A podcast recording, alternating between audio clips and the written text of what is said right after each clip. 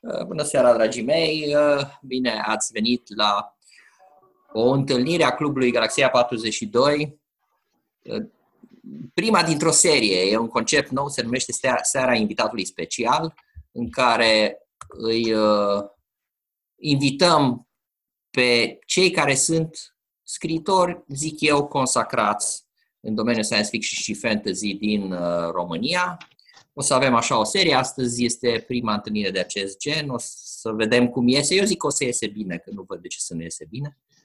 E o bună modalitate de a cunoaște uh, personal prin mediul virtual, că asta este situația acum în mod special, uh, să cunoaștem acești uh, scriitori, să putem să îi ascultăm citind din creația proprie, și mai ales să putem să interacționăm cu ei direct punându-le întrebări și având o discuție liberă. Eu zic că e un concept interesant și uh, are marele avantaj că fiind realizat virtual putem să participăm fiecare din uh, confortul căminului lui și să putem să facem chestia asta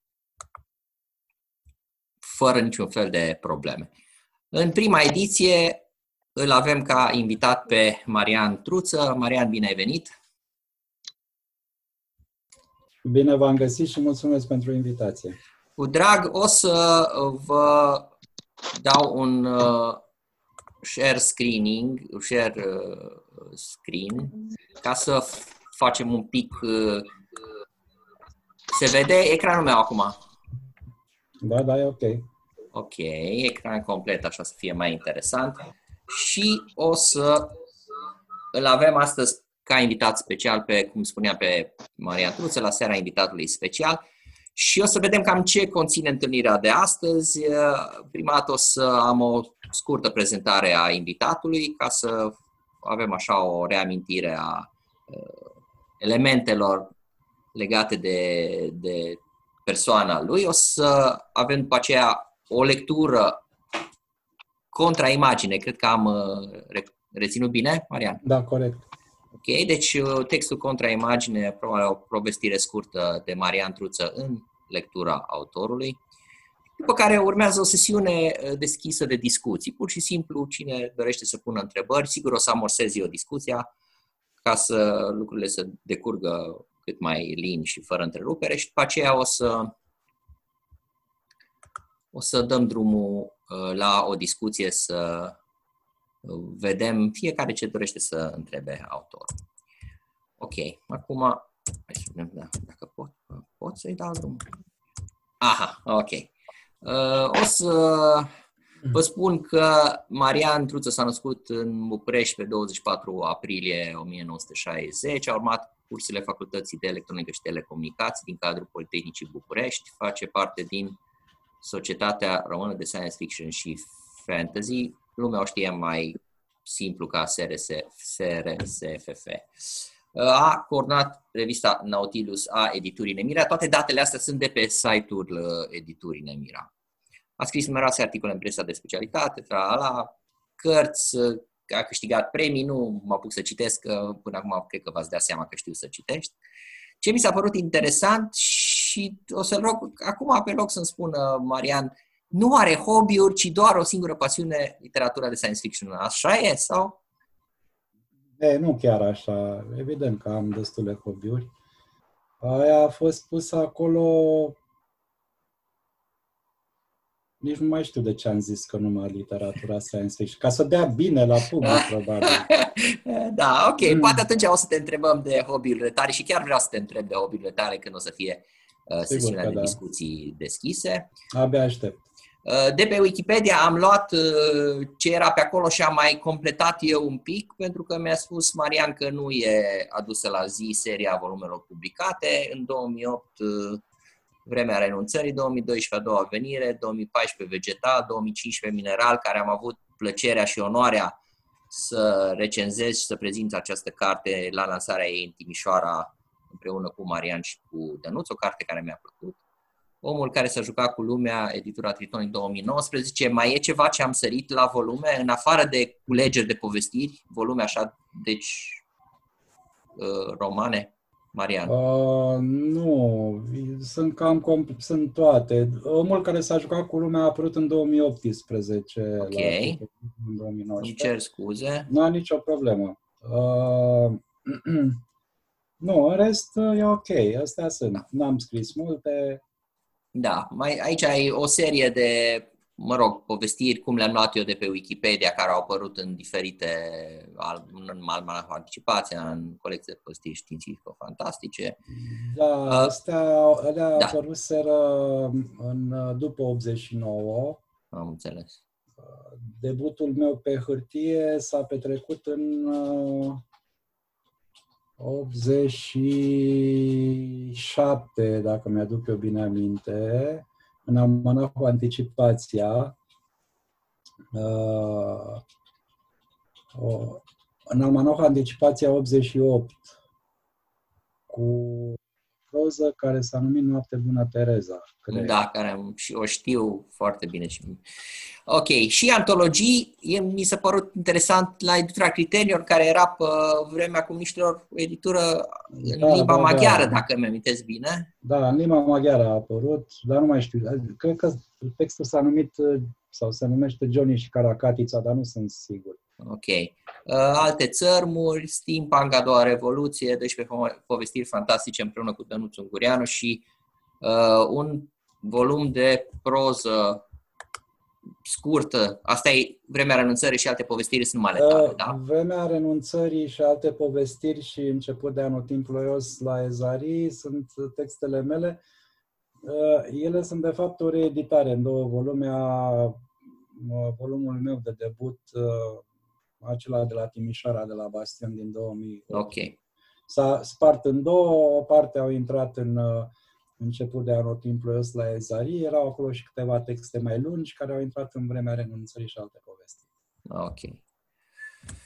Să văd mai departe. Uh, Niște premii luate de-a lungul timpului la uh, concursul Helion, la Romcon, uh, premia unui scriitorilor din România, asta e mai deosebit și uh, trebuie subliniat, premiul la concursul Vladimir Colin și încă o dată. Probabil mai sunt de atunci, din 2014, n-am mai Da, nu, nu, nu Căutat. mai țin minte dacă premiul uh, făcut, concursul uh, Vladimir Colin organizat de Nemira, dacă a fost în 93 sau în 92.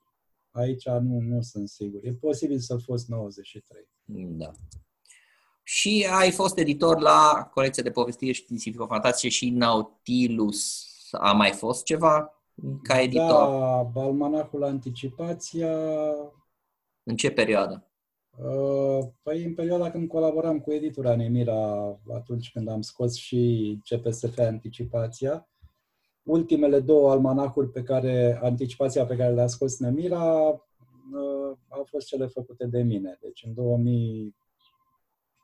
2016, 2015, ceva Da, de ca aici ai scris uh, colecția de povestiri științifico-fantastice și anticipații. Aici ai adăugat de mine revista Nautilus, dar n-am știut până în ce an. Revista Nautilus am preluat-o de la Mike Haulică. El a creat-o în 2008, dacă mi-aduc aminte.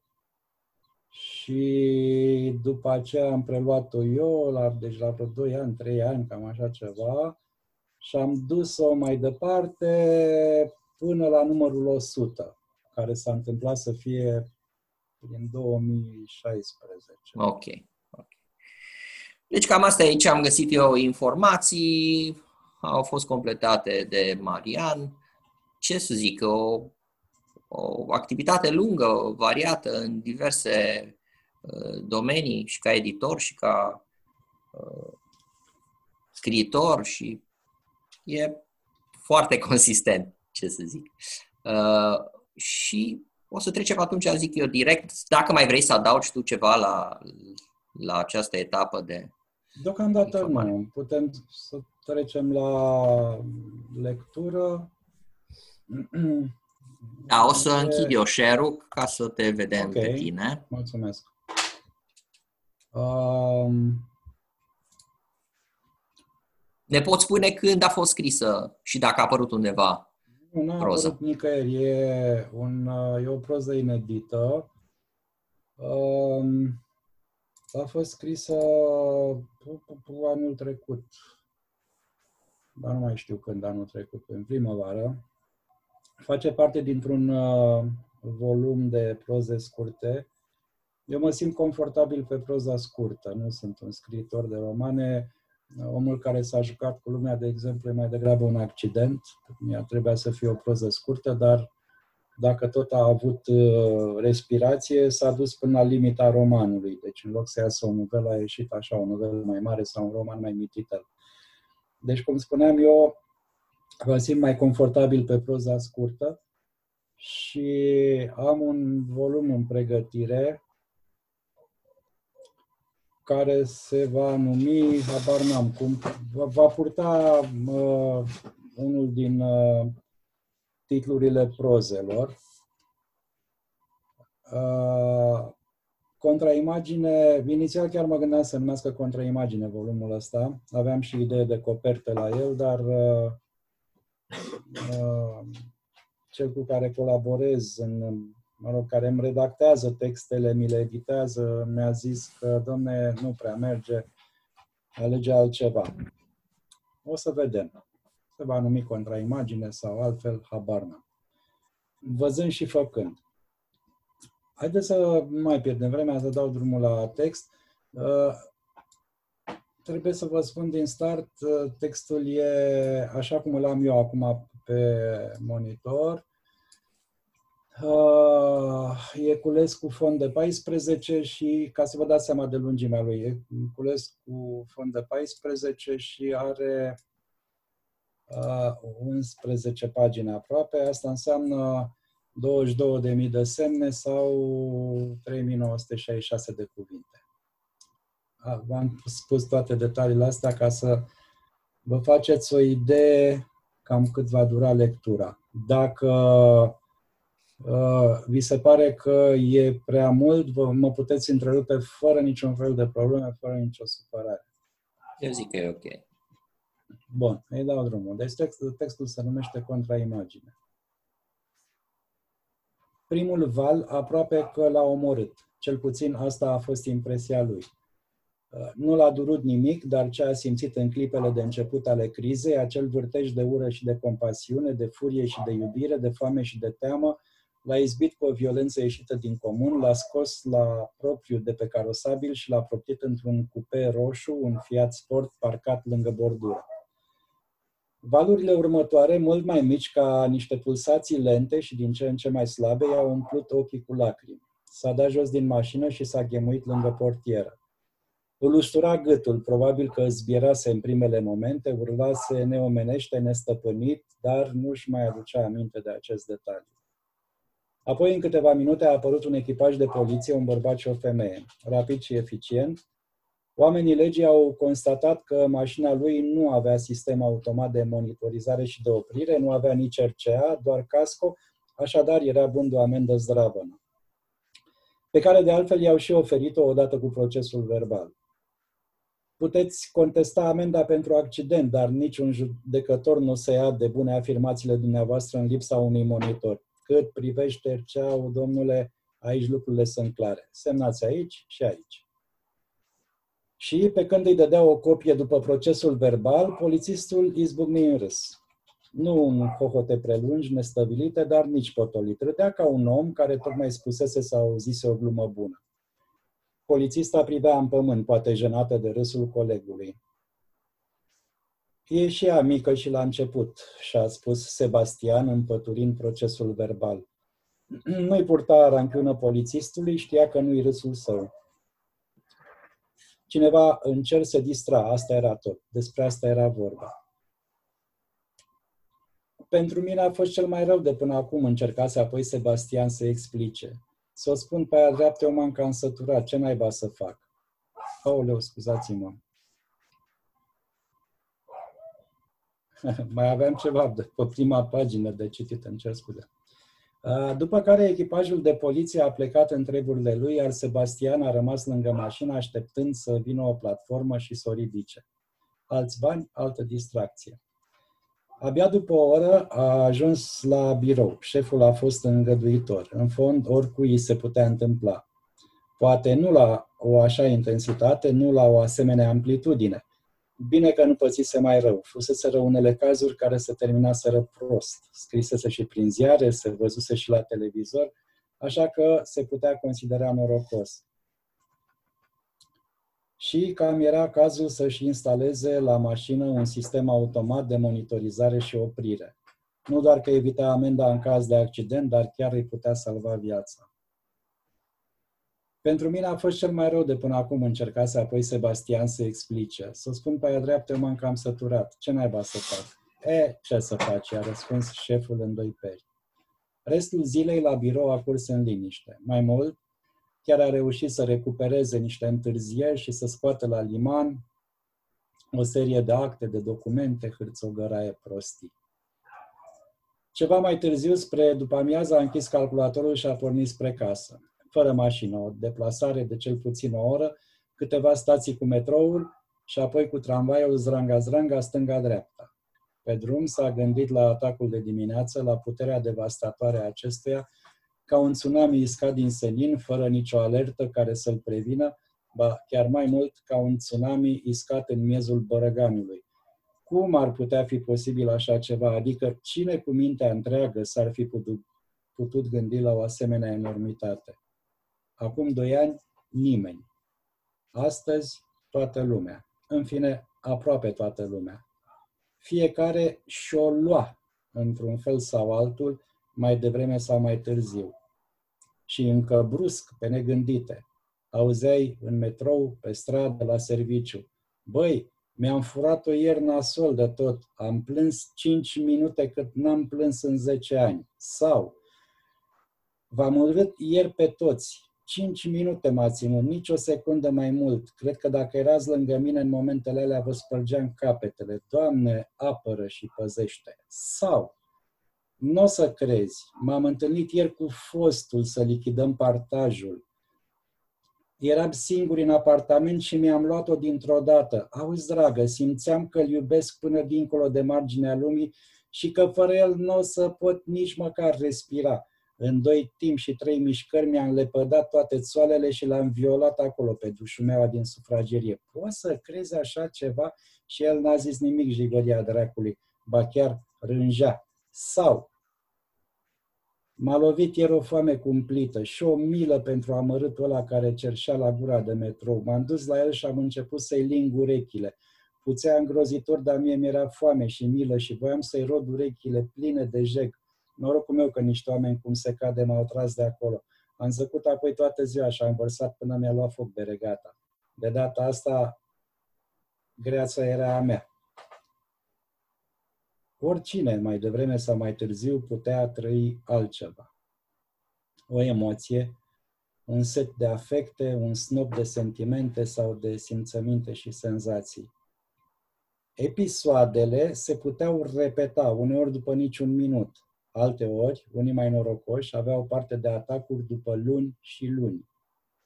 Cel mai adesea oamenii se confruntau cu așa ceva cam la două luni odată, plus minus niște zile, dar alții nu aveau parte de asemenea întâmplări. Sebastian a avusese primul episod cu un an și jumătate în urmă. Îl luase pe înserat în bucătărie. Fusese vorba de o teamă profundă, un atac de panică, la fel ca atunci când a ea a început un cutremur și tot și el se află la etajul 100 al unei clădiri construite de un afacerist hrăpăreț. Sau ca atunci când ar fi avut un puseu de tensiune. Simțise teamă, groază, teroare, frică. Nici o durere, doar sentimentul că sfârșitul era la doi pași se agățase de fața de masă, o trăsese jos cu toate farfuriile de pe ea, podeaua bucătăriei s-a umplut de cioburi și de resturi de tocană. Pe vremea aia nu era singur, era cu fosta, care de altfel s-a speriat zdravă la rândul dar era sperietura ei. Dar sperietura ei, și-a dat seama Sebastian, avea pricini lumești. Poate că îi trecuse prin minte că ar putea rămâne pe drumuri dacă el ar păți un accident definitiv și de viața ei s-ar alege praful. Așa că, după câteva săptămâni și după încă un episod în care el, într-o noapte, dăduse buzna peste ea în baie și fără un cuvânt o privise vreme de cinci minute cu repulsie, cu dispreț, cu o infinită dezamăgire în ochi, ea l-a părăsit. A plecat luându-și o parte din haine în vreme ce el era la birou și i-a lăsat un bilet pe care scrisese câteva cuvinte. Asta nu-i viață. Apoi, după o vreme, poate jumătate de an în care nu mai dăduse niciun semn, la ușa apartamentului și-a făcut apariția un individ așa și așa, nici arătos, dar nici de lepădat, și care venise să ia restul catrafuselor. Cumva jenat, bărbatul i-a dat o listă cu ce considera că îi aparține. Să știi că nu-ți poartă niciun fel de pică, adică e fără sentimente, înțelegi? Ea e bine? A avut vreun episod? A vrut Sebastian să știe. Nu, n-a avusese nimic de acest fel. Viata de ea nu căuta decât normalitatea. Liniștea, siguranța, confortul, sentimentul că e în siguranță. Lucruri pe care Sebastian nu îi le mai putea oferi. Dar motivele plecării ei ar fi putut fi invocate la un moment dat și fără episoadele acelea. La urma urmei, de câte ori oamenii nu se despărțiseră exact din aceleași pricini invocate, fără intervenții din exterior. Pretexte.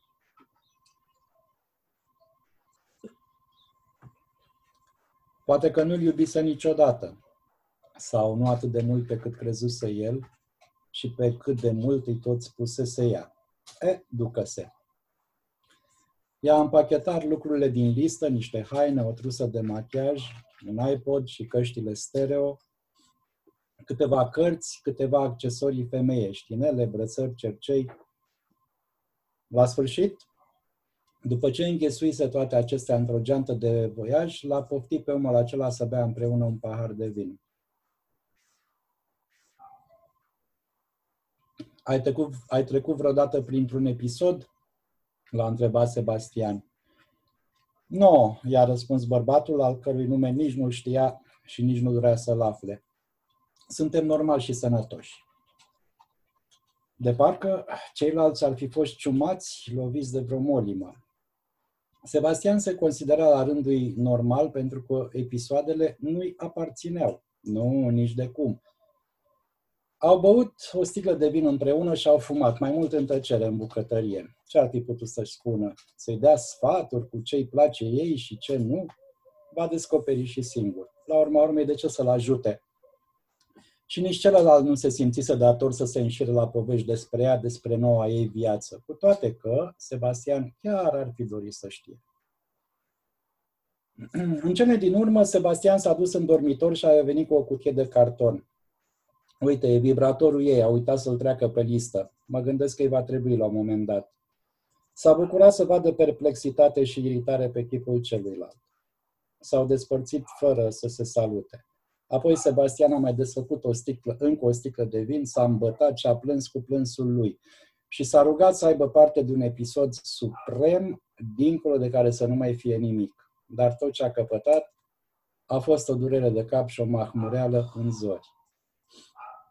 La asta se gândea Sebastian în drum spre casă. Trecuse prin Cismigiu și ieșise în piața Walter Mărăcineanu, apoi făcuse stânga pe Brezoianu. Lângă intrarea în bloc era o bodegă în care trăgea uneori înainte de a se refugia în casă. Era o bodegă în care se putea fuma temeinic. Așa era și în ziua aceea, mult fum albăstriu, deși mușterii nu prea. S-a înghesuit la o masă minusculă de lângă geam și a cerut o jamaică. Apoi, cum altfel, și-a aprins o țigaretă. Gusta în răstimpuri din țoiul de 100, se strâmba vag de la tăria romului, sugea din țigaretă și privea pe geam la oamenii de pe stradă. Trecători întâmplători, multe cucoane care intrau la mega imaj și ieșeau încărcate cu sacoșe de plastic din care se ițeau cozi de praz, ori în care se ghiceau casolete cu mâncare și sticle de vin sau de tărie. Impresia lui era că lumea bea mai mult decât înainte De aceea și a apărut să răsumedenie de bodeci la parterul blocurilor. Poate că de aia nici nu se prăbușise economia națională. După vreun sfert de ceas își făcu apariția Chiria cu un vecin de palier pe ușa căruia scria cu slove frumoase aurii familia Chiriac S. Sebastiene, cu ce te mai lauzi, bă, băiete? Bea o jamaică. Numitul chiriac, înalt și filiform, se răsuci spre teșgheaua la care dormita stăpânul bodegii. Miroane, adă și lui vecinul în cojamaică și mi-o absolută cu un pic de gheață. Și se așeză lângă Sebastian. Fac eu cinste, spuse chiriac preventiv, cu toate că Sebastian nu dăduse vreun semn că s-ar fi împotrivit la încă o sută de rom. Ai terminat pe ziua de azi? Vrut chiriac să afle. Am, în cuvință Sebastian. Treci mai târziu să facem un renț? Nu cred. Am avut un episod nasol de dimineață și mi-au luat talonul mașinii, am întârziat și la servici. Beau jamaica și mă duc să mă culc sau, nu știu, să citesc ceva înainte de somn. A fost nasol? Ochii apoși, albaștri ai lui Chiriac, oglindeau o undă vagă de compasiune.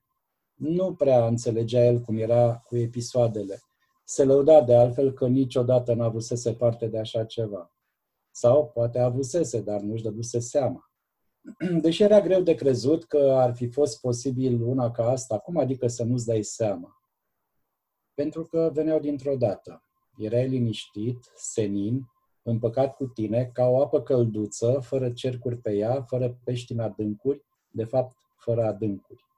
Și brusc ceva îți rupea sufletul un sentiment de rușine, o veselie fără contur și fără motiv, o enervare de plină, un val de mânie în care ai fi dorit să-i lovești pe toți cei din jurul tău, să-i rănești cumva, să-i faci să sufere. Sau primeai tu, la rândul tău, o suferință, o durere, o jale care putea atinge marginea Universului și nu-ți mai rămânea nimic de făcut decât să izbucnești în lacrimi. Cinci minute, nu mai mult. Da, a fost nasol. Băură în tăcere, holbându-se pe geam, căscând gura la lumea de pe stradă și umplând scrumiera cu chiștoace. Apoi, după ce Jamaica se duse din țoi, Sebastian mai ceru încă una. Uită-te la ei, bă băiete, spuse Chiriac. La cine? Oamenii de pe stradă, zici că-s normal toți. Sebastian se strâmbă. Adică știi ce vreau să zic? Lume normală, dar habar n-ai cine are și cine n-are. Lumea e normală la cap. Atât cât poate fi. Da, Sebastiene, așa e, dar episoadele astea nu știu cum să le apuc, înțelegi? E, o să-ți vină și ție rândul, rostimoale Sebastian, și ai să vezi atunci cum le apuci. Romul îi dădea așa o pace, o liniște, îi umplea norile cu un parfum din copilărie și trupul cu o căldură calmă, potolită. Și toate astea erau ale lui, pacea, liniștea, amintirile. De fapt, ce mare lucru și episoadele astea. Da, e drept. Veneau din senin valuri de adorație, de uimire sau de amuzament, valuri de ură sau de angoasă, descurajare și dorință, spaime și bucurii crude, intense, nerafinate, cu sau fără țintă și oamenii loviți de ele asistau ca niște spectatori și le trăiau și se încovrigau de tăria lor, se chirceau sub valuri, se schimonoseau, râdeau, plângeau, pe stradă, la masă, în pat, la birou, în tramvai, oriunde, oricând, din nimic, fără niciun semn de avertizare. Și da, uneori se mai și murea din pricina asta. se petreceau accidente, crime, catastrofe mărunte și personale, dar astea se petreceau oricum și înainte. Și înainte se ciocneau mașini pe șosele, avioane picau din cer, trenuri deraiau, rafinării explodau. Așadar, nimic în plus. Poate doar sentimentul vag de neliniște că nu știi ce va urma să se întâmple cu tine în următorul episod. Zic unii că e de la Dumnezeu și Chiriac arătă spre tavan cu un deget incredibil de lung și de subțire, aproape străveziu. Dar eu nu cred asta. Ți-am mai zis, Eu cred că e un virus sau vreun experiment scăpat de sub control, adică e făcut de oameni, înțelegi? Iar unii, așa ca mine, au imunitate. Așa o fi. Sebastian dădu peste cap ce mai rămase din țoi și se ridică. Pleci? Mai stai că mai dau o jamaică. Ai dat destul, mulțumesc, vreau să dorm. Niciodată în somn nu a avut să se parte de episoade. În somn a avut să se doar vise. Și se gândi în vreme ce se îndrepta spre ușa bodegii că episoadele semănau întrucâtva cu visele cele mai aprinse. O asemănare palidă, totuși. Niciun vis, oricât de intens, nu se apropia de ceea ce se petrecea într-un episod. Undeva spre capătul străzii cineva cânta. De fapt, răcnea un cântec. Sebastian dădu din numeri. Poate că omul era doar beat. Cine putea să facă diferența? Poliția, medicii, firește. Aveau detectori de unde alfa, beta, teta și delta. Oamenii purtau adesea asupra lor mici encefalografe care raportau cu minți tot. Avusese și el unul instalat pe mașină, dar se stricase și renunțase să mai cumpere altul. Oricum, legea era confuză, nu te obliga să porți așa ceva, dar dacă se întâmpla un eveniment neplăcut, erai bun de plată. Intră la Mega Image, de unde își cumpără o sticlă de vin, un pachet de țigări și o conservă de pește, după care se duse acasă. Ajuns în dreptul ușii apartamentului, bâșbâi după chei în vreme ce se gândea la astronauții care se învârteau deasupra Pământului. Oare și ei aveau episoade? Habar n-avea. Presa nu relata nimic despre așa ceva. Dar cei de pe submarinele nucleare, dar cei de la NORAD sau de la RVSN. RVSN este echivalentul NORAD-ului în Rusia, asta am făcut eu o paranteză. Ar fi putut declanșa un război termonuclear? Poate că asta era o chestiune de timp. Sau poate că în asemenea posturi erau angajați doar cei, doar cei asemenea lui Chiriac, adică niște tipi imuni ceea ce era o tâmpenie. Se cunoșteau cazuri de oameni care fuseseră neatinși luni sau ani și care primiseră mai apoi vizita episoadelor. Odată intrat în apartament, constată cu oarecare neplăcere că era așteptat. Pe canapea din sufragerie ședea o femeie între două vârste, îmbrăcată cu o fustă lungă și amplă, de o culoare incertă, și cu o bluză albă, fără decolteu, dar care îi punea cumva în evidență bustul generos. Firește nu o cunoștea și nu avea nici cea mai mică idee cum ajunsese acolo. Alungă iute momentele de stupoare, în fond erau ale lui și le putea controla. Măcar atât. Cine ești? Cum ai intrat aici? Am intrat pe ușă, cum se intră.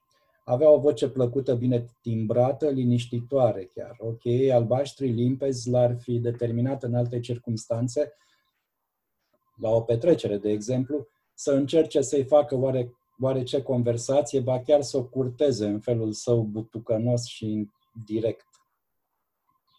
Uh, dacă e vorba de vreo glumă, să știi că nu-ți dispus. De unde ai avut chei? Sebastian, n-am venit să fur, am venit să-mi cer iertare pentru episodul de dimineață. Doamnă, uite ce și să oprim cu cat. Ce, ce naiba să-i spună? Adică era limpede, cineva găsise de cuvință să-i joace un renghi, o glumă tâmpită, cum altfel. Nu se fac asemenea lucruri în niciun caz. Nu nicio glumă, Sebastian, spun adevărul. Dar Sebastian se dusese deja în bucătărie. Așeză pe masă sticla de vin și conserva de pește, după care își aprinse o țigaretă și reveni în sufragerie. Uite ce vreau să faci. Vreau să te ridici și să pleci și să-mi arăți un card de identitate. Știi că aș putea chema poliția? Așa ar trebui să fac. Simțea cum crește în el, cum crește o mânie în el. Mânia lui, desigur. Ce minte cretină putuse născ coci, asemenea păcăleală de prost gust. Trimiseseră o femeie ca să nu reacționeze prea abrupt. Dacă ar fi găsit un bărbat pe canapea care să, care să îndruge aiurel despre episoadele sale, probabil că ar fi sărit la cafteală. În fond era casa lui, nu? Dar cu o femeie care chiar arăta interesant, cum să procedeze? Să-i dea o palmă? Să o ia de mână și să o repeadă nedelicat spre ușă? Nu părea totuși să fie o hoață. N-avea asupra sa nicio geantă în care ar fi putut dosi ceva. Oricum, n-ar fi avut ce să șterpelească mai de valoare. Dar poate că ascundea ceva pe sub fusta aceea largă. Să o caute pe dedesubt ar fi fost o idee. Simți pe lângă mânie și o dorință umedă, să o atingă, să o pipăie, să pretexteze că o percheziționează. Mânie și excitare simțea în acele momente și creșteau amândouă în el, creșteau și erau ale lui. Dar femeia ședea netulburată pe canapea și, constată Sebastian, pe măsură ce mânia sporea în el, ochii ei păreau că strălucesc mai tare, ca și cum ar fi fost fosforescenți. Se decise să nu intre în jocul acela, în jocul lor, al celor care organizaseră farsa aceasta stupidă.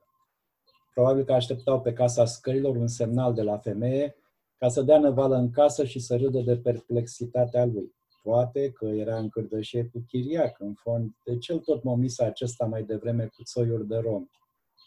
Ca unii să aibă timp să-i spargă ușa și să o strecoare în casă pe femeia aceea care să-i spună prostii legate de episoade și așa mai departe. Chiriac te-a trimis? întrebă el. Nu, Sebastian, nu m-a trimis nimeni. Mi-a părut rău de ce s-a întâmplat azi dimineață. De la mine au venit toate, ura, compasiunea, furia și iubirea, foamea și teama. Pe toate le-ai trăit din pricina mea. Sebastian avea gura uscată, se chinui să înghită în gol și nu reuși. Era speriat, chiar era speriat, îți simțea inima cum îi se zbate în cușca pieptului. Și teama era a lui, nu venise din altă parte. Iar ochii femeii păreau acum că luminează de-a dreptul. Ce ființă umană poate avea asemenea ochi? Se așeză într-un fotoliu, unicul fotoliu de altfel aranjat în unghi drept față de canapea. Cine ești?" întrebă el și vocea ei era un pic behăită, tremurată și se rușină din pricina asta. Nu sunt înger dacă la asta te gândești. Mă poți atinge să te convingi. Hai, nu te teme. Mai devreme chiar te, gândeam, te gândeai să-mi dai o palmă, așa Și izbucni în râs. Râdea melodios, deloc strident, aproape delicat. Apoi întinse mâna dreaptă către el, iar Sebastian îi atinse degetele, apoi toată mâna, îi exploră palma, liniile din palmă, avea pielea caldă, catifelată la atingere, ca, ca și cum și-ar fi îngrijit-o cu creme sofisticate din acelea cum se văd prin reclame. Mâna unei femei de 40 și ceva de ani, care se respectă, care își alungă vârsta, dar nu cu disperare, ci cu nonșalanță. Nu m-aș fi supărat dacă mi-ai fi dat o palmă, poate că aș fi meritat-o. Ce ești? reformulă Sebastian întrebarea. Cum te cheamă? Greu de spus, ocoli femeia răspunsul. Am fost chemată în multe chipuri. Sebastian, chiar îmi pare rău pentru azi dimineață. Îți pare rău? Îți pare rău și pentru restul? Ești o... Ești cauza episoadelor mele, asta vrei să zici. Judecând după expresia chipului ei, lui Sebastian era greu să-și dea seama dacă îi părea rău sau nu. Dar părea amabil, într-adevăr, ceea ce la urma urmei nu însemna nimic. Îl cuprinse oboseala și plictisul și dezgustul, o lehamite cât cerul. Și cum să nu simt așa ceva, atâta vreme cât alții găseau nimeri să înșeneze renghiuri prostești pe seama cuiva lovit de necaz. Oameni mici care se credeau deasupra neatinși de episoade. Încă neatinși, se gândi Sebastian privind chipul senin și alb străveziu al femeii. Oare ea cunoscuse vreodată acele revărsări, acele valuri devastatoare de sentimente și simțăminte care pe el îl lăsau pustii? Probabil că nu. Cât privește ipoteza că de, de la ea veneau toate, nici pomeneală să o ia în serios. Pleacă, îi ceru el, te rog să pleci. Femeia se ridică și atunci îl observă cât era de înaltă, mai înaltă decât el și ce armonie și grație avea în mișcări. O femeie de care s-ar fi putut chiar îndrăgosti dacă s-ar fi întâlnit în alte circunstanțe. Te rog, încetează și lasă-mă. Spune-le alor tăi că ți-ai făcut numărul și gata. Du-te și râs cu ei. Fie cum dorești. Și atunci îl izbi un regret ca o sfâșiere. o părere de rău colosală, anapoda, un val de remușcare, ca atunci când faci un lucru necugetat și știi că lucrurile nu vor mai fi niciodată la fel, iar consecințele nu se vor putea vreodată măsura și spune în cuvinte. Femeia trecu în vestibul și apoi se auzi ușa de la intrare. Plecase, înaltă, nu neapărat frumoasă, dar purtând cu sine o pace și o liniște fără seamă. Cinci minute a zăcut Sebastian în fotoliu, privind în gol, nemișcat și cu ochii plini de lacrimi, traversat de remușcări care îl dureau până în vârful unghiilor, devastat și prăbușit în sine. Apoi, după ce valul trecu, se ridică în picioare și, clătinându-se, reuși să iasă pe casa scărilor. Femeia de bună seamă plecase. Probabil că deja era în stradă, îndreptându-se către locurile ei misterioase, către țelurile ei nespuse și imposibil de descifrat. Alergă înapoi în apartament, privi de la fereastră în lungul străzii Brezoianu. Nimic ieșit din comun, aceiași oameni mărunți, cu grijile lor, târând după ei povara episoadelor trecute, neliniștiți la ce urma ziua de mâine să le ofere. Altceva nimic nici o siluetă înaltă și elegantă, nici o speranță. Își dădu seama că nu avea, nu avea să afle niciodată motivele, cauzele pentru care uneori trăia emoții și afecte care nu-i aparțineau, dar mai ales nu va afla niciodată de ce venise femeia aceea să-și ceară iertare. Nu avea să afle de ce alții nu aveau parte de așa ceva. Măcar îl știa acum de unde venea tot ceea ce primea. Dar era atât de puțin. E atât de puțin doar să știi. Se duse în bucătărie, desfăcu sticla de vin și bău direct din ea cu înghițituri mari, lacome, cu o sete care era încă a lui. Vă mulțumesc! Uh, mulțumesc și eu, Marian o proză foarte bună. Dacă eram la cenaclu, am fi avut fiecare cu siguranță multe de spus despre ea. Uh,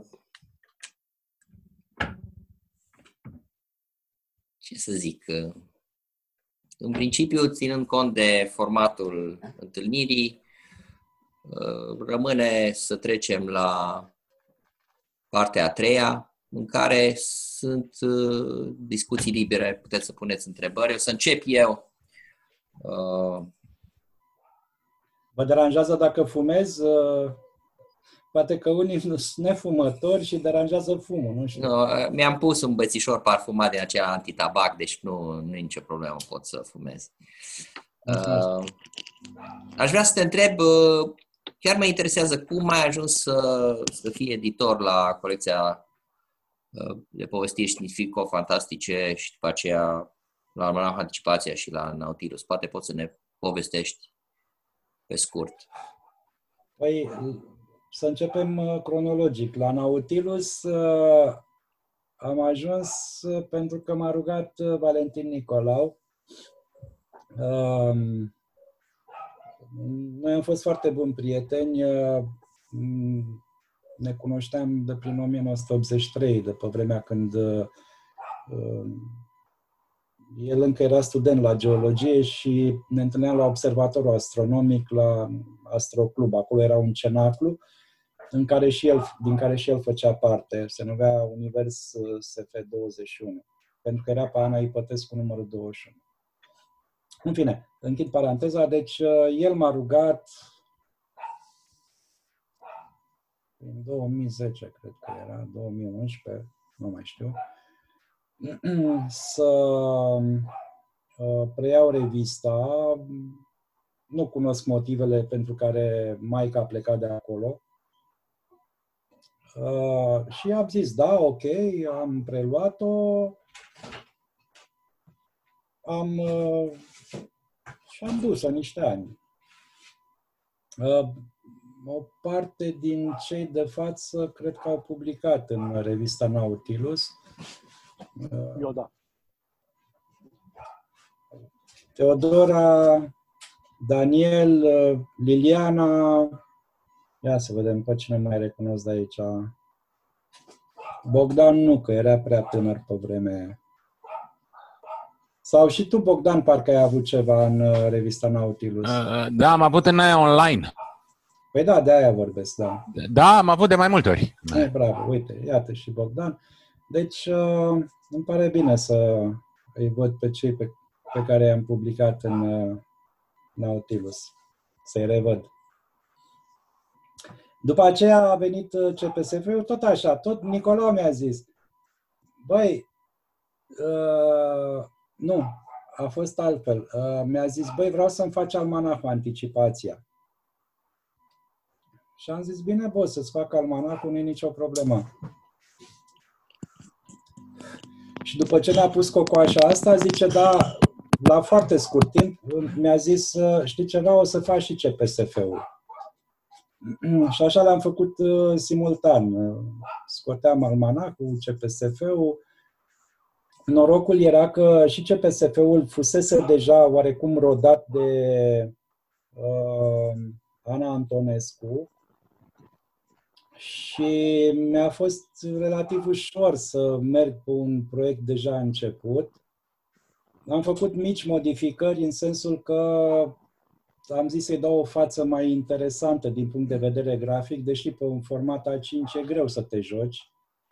Cine a făcut tehnoredactare știe ce chin e să improvizezi pe A5. E, e nasol. Uh, și am avut libertate totală să aleg ce public acolo. Deci nu mi s-au impus anumite linii, bă, pune-l pe ăla, pune-l pe altul. Nici la Almanac, nici la CPSF nu mi s-a dat peste degete, a zis o faci așa cum crezi tu de cuvință. Și așa am și făcut-o. Deci cam astea au fost uh, chestiile legate de, hai să zic, activitatea mea editorială. Și am publicat numai ce mi-a plăcut.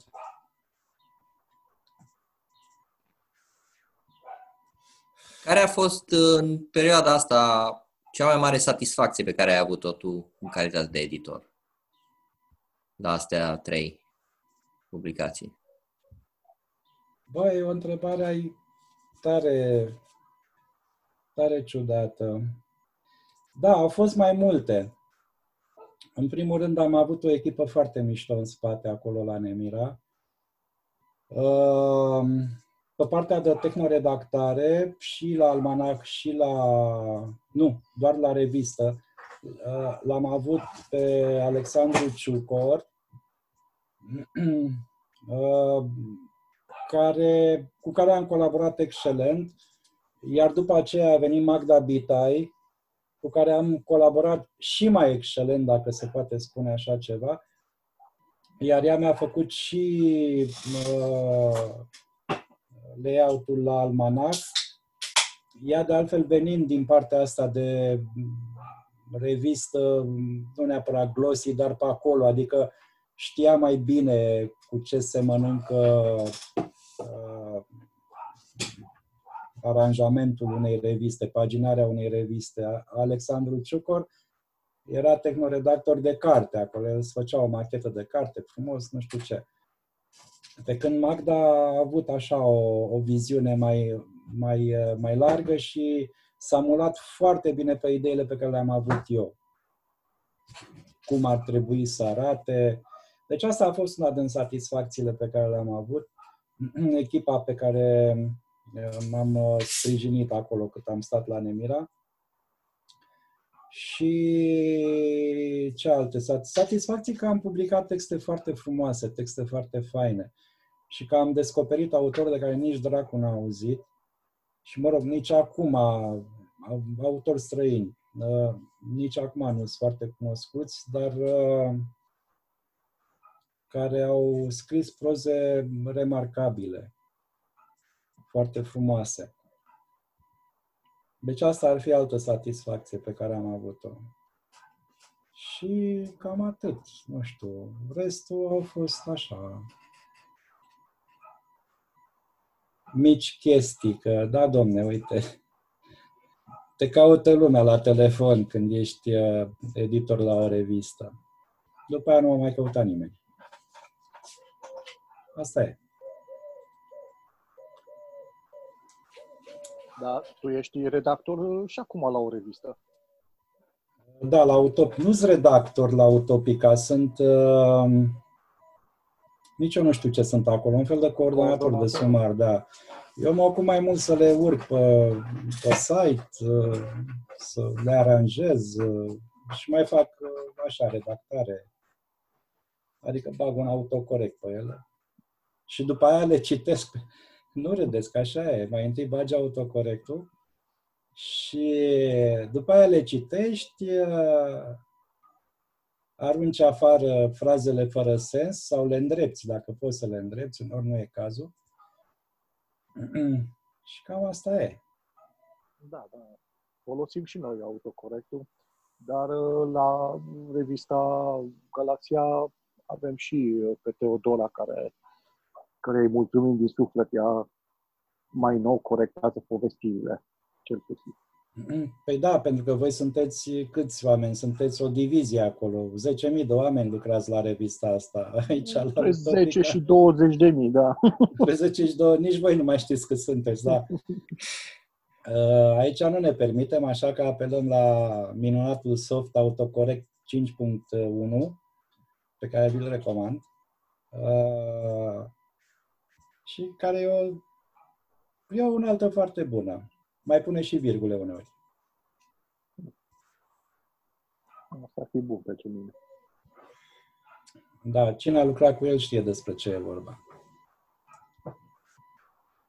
E cu licență? Nu.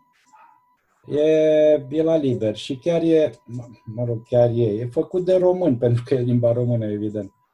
Uh, se găsește la liber. Mersi mai pentru ce. Are, are, are dicționare foarte bune.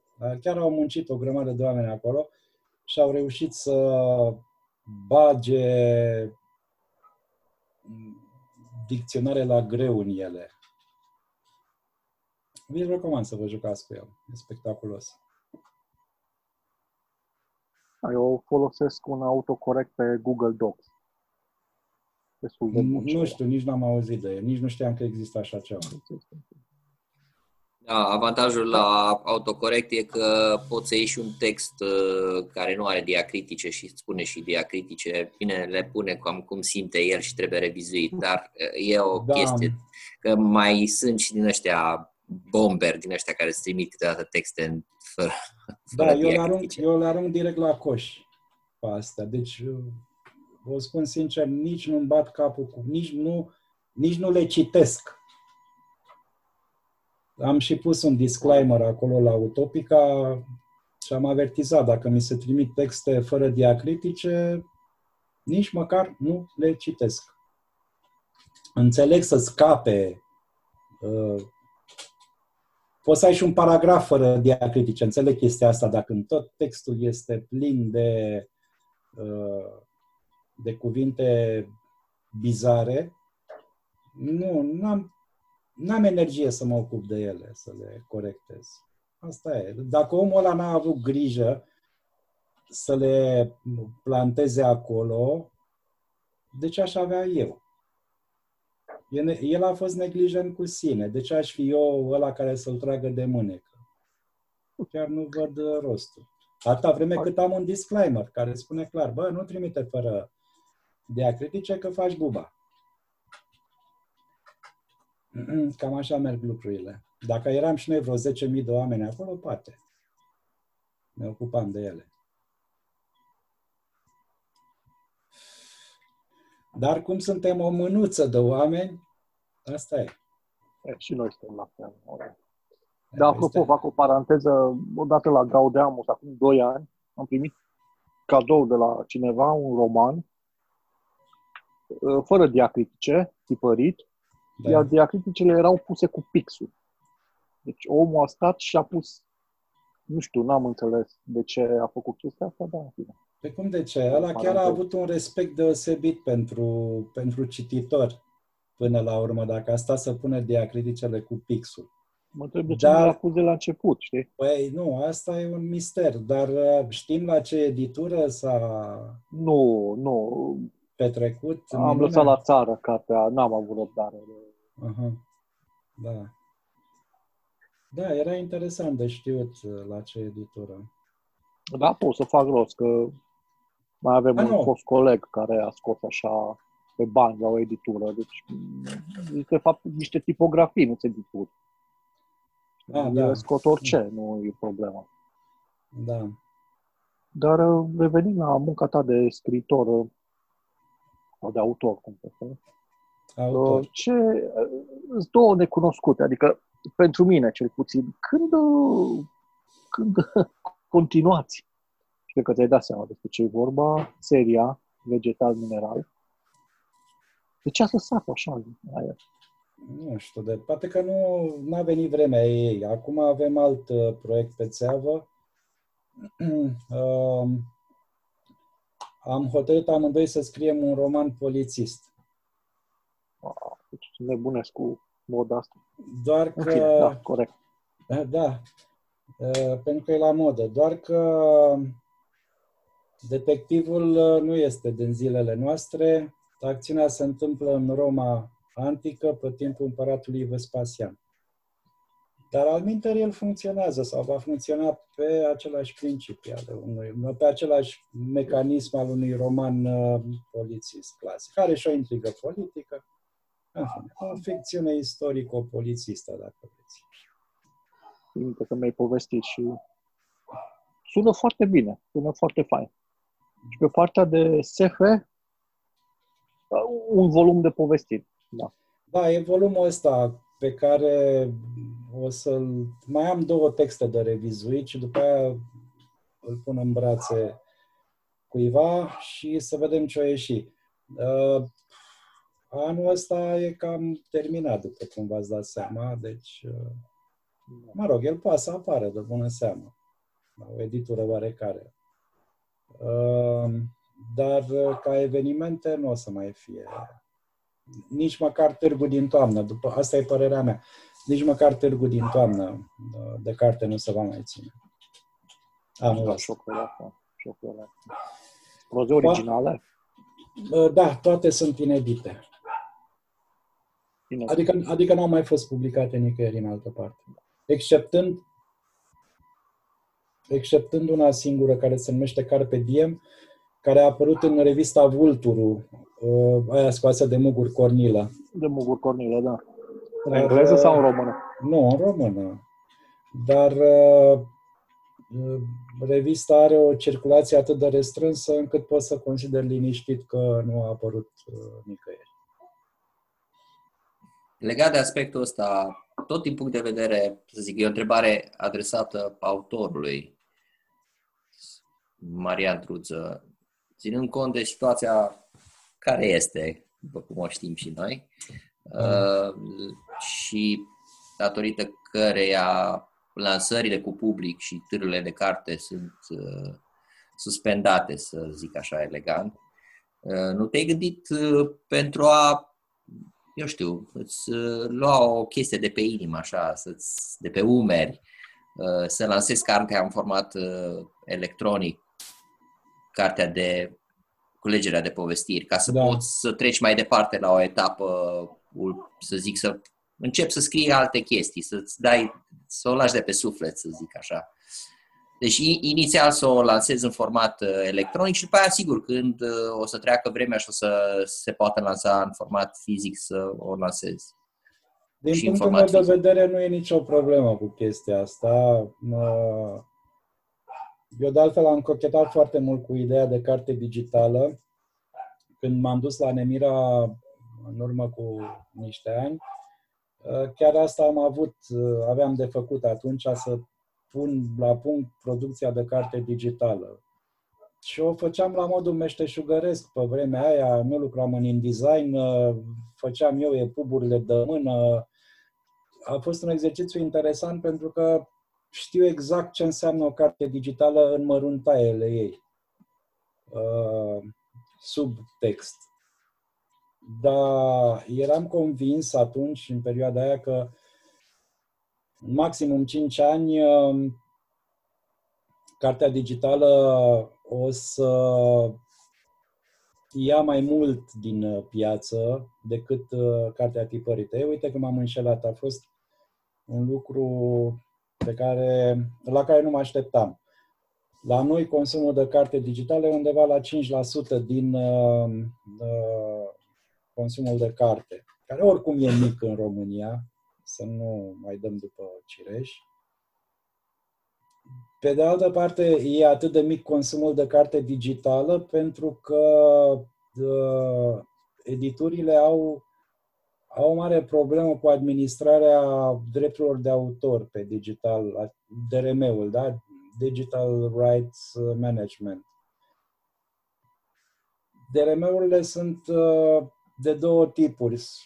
Sunt unele mai dure, cum e DRM-ul de la Adobe sau de la Amazon, uh, sau soft DRM-uri când se marchează cartea asta undeva cu niște taguri uh, în, în burta cărții și uh, tu poți să știi la un moment dat, dacă ești suficient de isteț să faci uh, o chestie deșteaptă, să vezi dacă, uh, de fapt, nici n-ai nevoie, că vezi dacă cartea se multiplică foarte mult pe piață. Oricum nu e cazul la noi.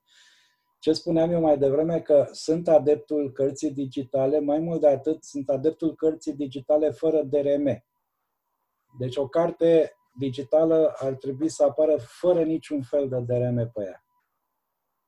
Cel mai bun DRM este prețul corect. Uh, dacă tu vii ca editură și scoți, să spunem, uh, uh, hard copy-ul cu 50 de lei și cartea digitală cu 40 de lei, ai cam dat-o de gard, n-ai făcut nimic. Deci să nu te mai miri după aia că nu vinzi o grămadă de EPUB-uri sau mai știu eu ce formate. Pe de altă parte, dacă acea carte o scoți la 5 lei, că atâta face ea de fapt, uh, ea se va vinde mult mai bine. Sunt chestii elementare, dar editurile nu vor să înțeleagă treaba asta. Eu am, chiar am renunțat să mai îmbat capul cu așa ceva.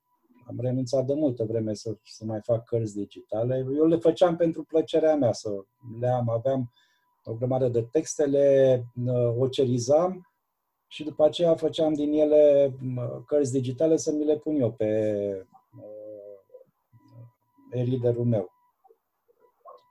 Și am renunțat să mai îmbat capul, să vedem, băi, editurile, să scoată, să dreagă, să facă. Nu, merită efortul. Oricum nu se citește mult în țara asta. Deci, ca să nu mă mai înșir foarte mult, Darius, n-am nimic împotrivă, dar eu în momentul când predau manuscrisul la o editură, editura s-ar putea să aibă ceva împotrivă, să spună, prietene, știi, noi nu facem carte digitală, că... A, încă o chestie, iarăși, nostimă la noi în țară, știți cât e TVA-ul pentru carte digitală? Cât e, cât e TVA-ul pentru o carte? Un hard copy, o carte pe hârtie? 6%, da? Cât e TVA-ul pentru o carte digitală? 19? 19. 19% știți de ce? Pentru că se consideră că e multimedia, domne. Da, cărțile digitale au TVA de 19%, da. Sunt sănătoși la cap? Nu. Păi din cauza asta și vezi prețurile astea. Vezi uh, cartea pe hârtie la 50 de lei și uh, asta pe digital o vezi la 45 de lei sau 40 de lei și spui, bă, ăștia stâmpiți, bă, de fapt ei nu sunt chiar atât de tâmpiți, dar uite că trebuie să dea un TVA mare de 19% față de 6% dincolo. Și de aici apar prețuri apropiate. Deci asta e chestia că, a, aș putea să scot o carte digitală, da, sigur că da, pot să mi-o fac eu cu mânuța mea și să o dau la liber. Da, parcă n-aș vrea să fac. Nu că m-aș pricopsi, atenție, că nu mă pricopsesc eu de încep public. Da. Asta e un subiect care mi se pare foarte interesant și poate să-l abordăm o dată. Cam care ar fi un preț ok pentru o carte digitală? Pentru că dacă e carte digitală se vinde cu uh, carte de credit slash debit, unde ac- și acolo ai un, uh, o taxă a procesatorului care trebuie să o scoți, mai este TVA-ul și dacă pui 5 lei, ce mai rămâne? Întrebare, știi? Între 5 și 10 lei ar fi prețul corect pentru o carte digitală, dar sigur, noi acum vorbim grosier, că poate să fie 4 lei, poate să fie 11 lei.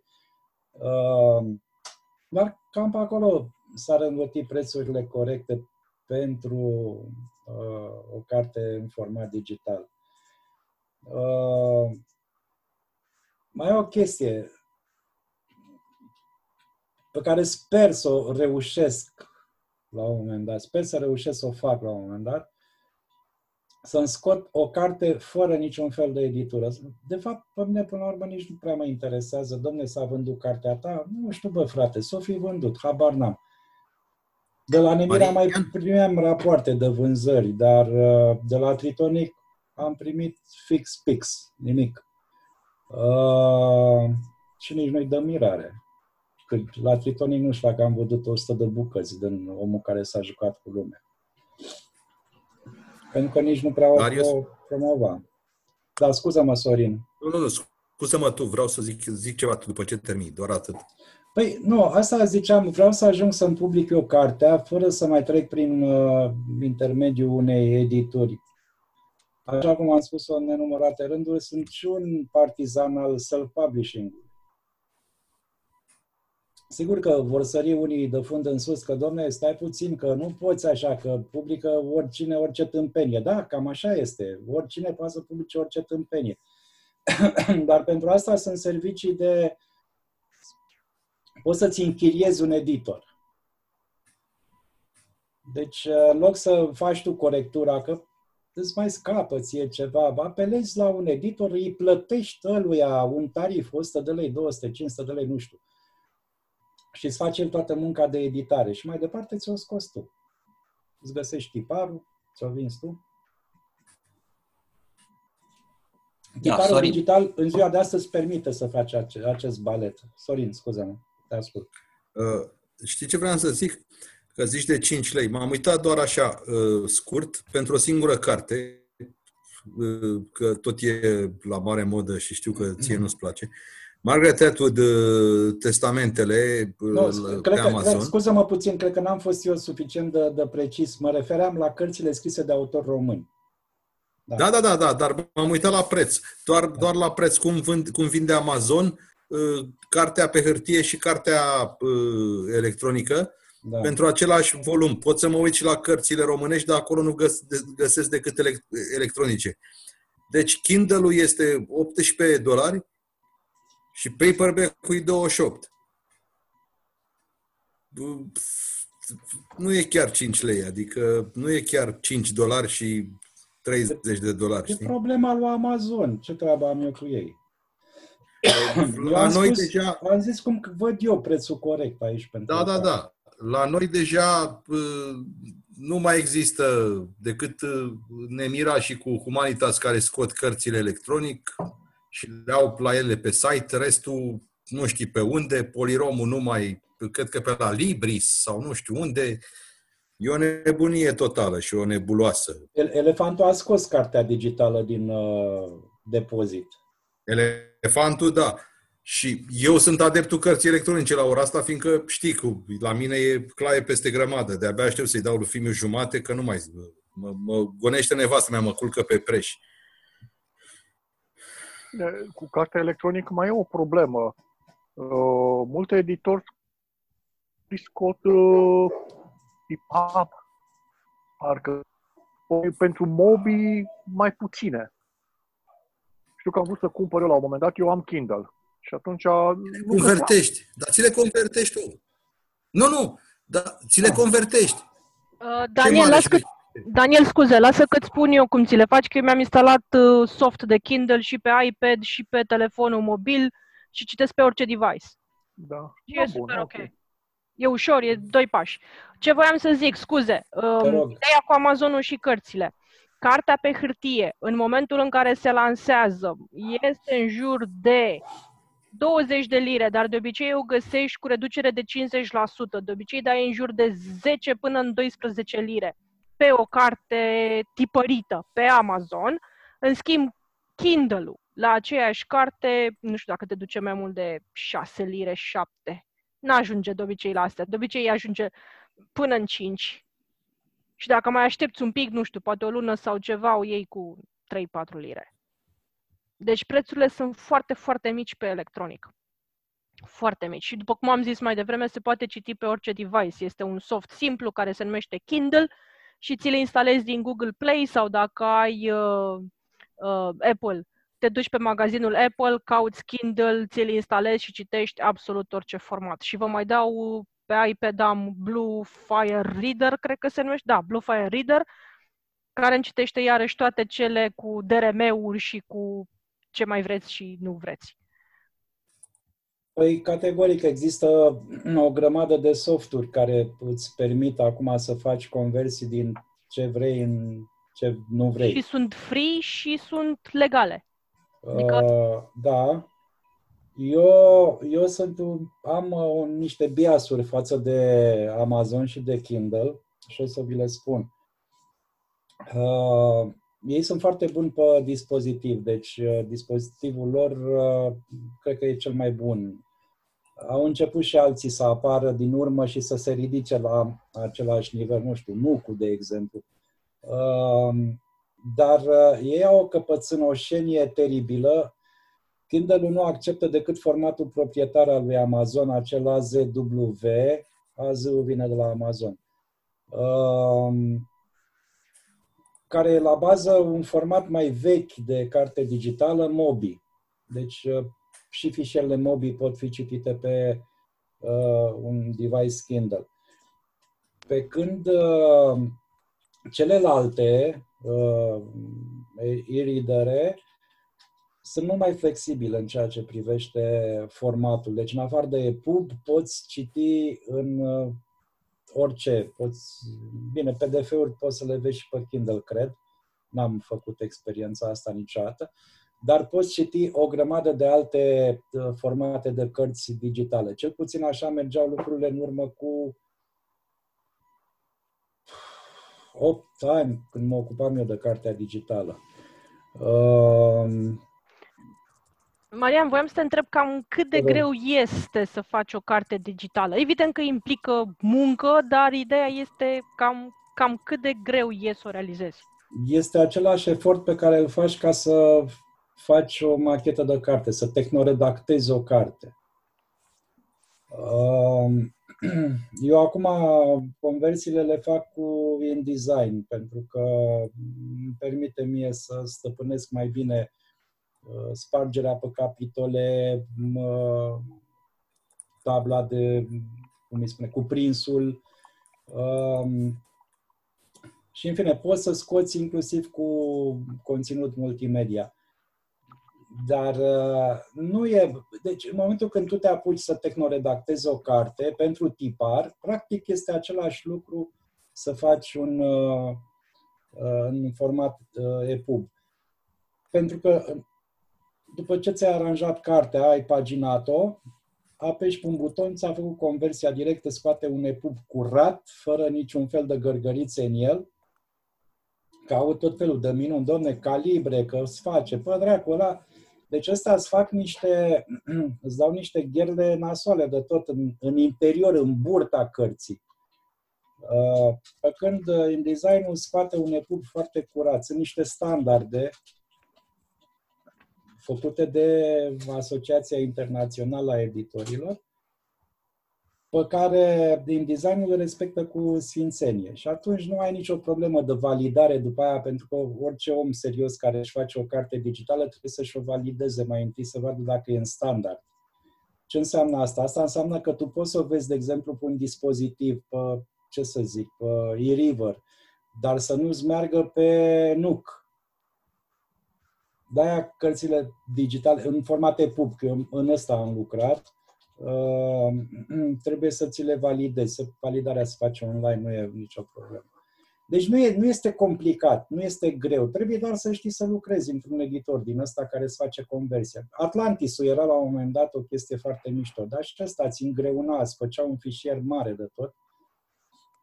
pentru că îți băgau o grămadă de taguri în, uh, uh, în carte. Cartea digitală în format EPUB, la- știți ce este la bază? Un site. Ea e scrisă în niște taguri HTML. Deci nu e greu.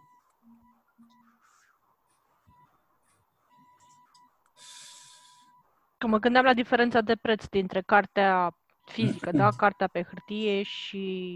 E diferență uriașă. De asta formate. spuneam că, în mod normal, o carte în format digital, prețul, hai să zicem că ăsta, ce am zis eu, ar fi prețul de producție între 5 și 10 lei. Care este prețul de producție la o carte tipărită? Pe exemplar, având în vedere că din ce în ce mai des apelăm la tiparul digital. Tot pe acolo. Pentru Deci că, de de-aia- exemplu, ce am văzut pe Google Play, în, toate sunt format e-book pe, pe Google Play, um, sunt undeva în jur de 20 de lei. Dacă găsești la 15 lei sau la mai puțin, sunt reduceri foarte mari. Ce sunt alea? Cărți.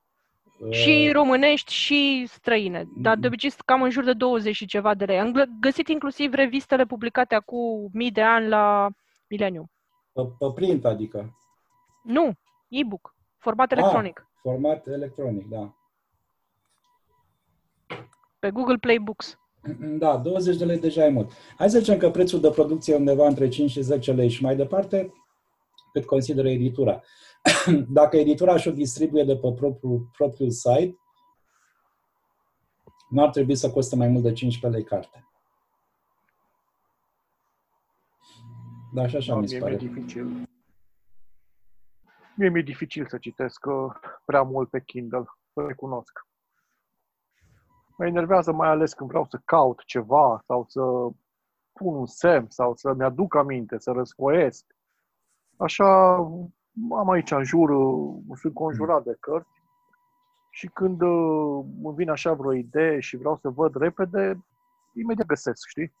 Nu știu ce biblioteca asta fizică e mai bine organizată decât cea electronică, deși nu pare, pare invers. Există toate uneltele astea și pe Kindle, fără niciun fel de problemă, Da, exact. notări și semne de carte și așa, numai că nu suntem obișnuiți. În momentul în care le folosești zilnic, o să ajungi să-ți fie o a doua natură exact ca și cum ai răsfăi o carte. Eu, eu citesc cu egală plăcere și de pe Book Reader și de pe uh, formatul uh, clasic. N-am uh, nicio problemă de adaptare uh, să săr de la una la alta. Mă interesează conținutul pe mine, nu mod, maniera în care este livrat acest conținut.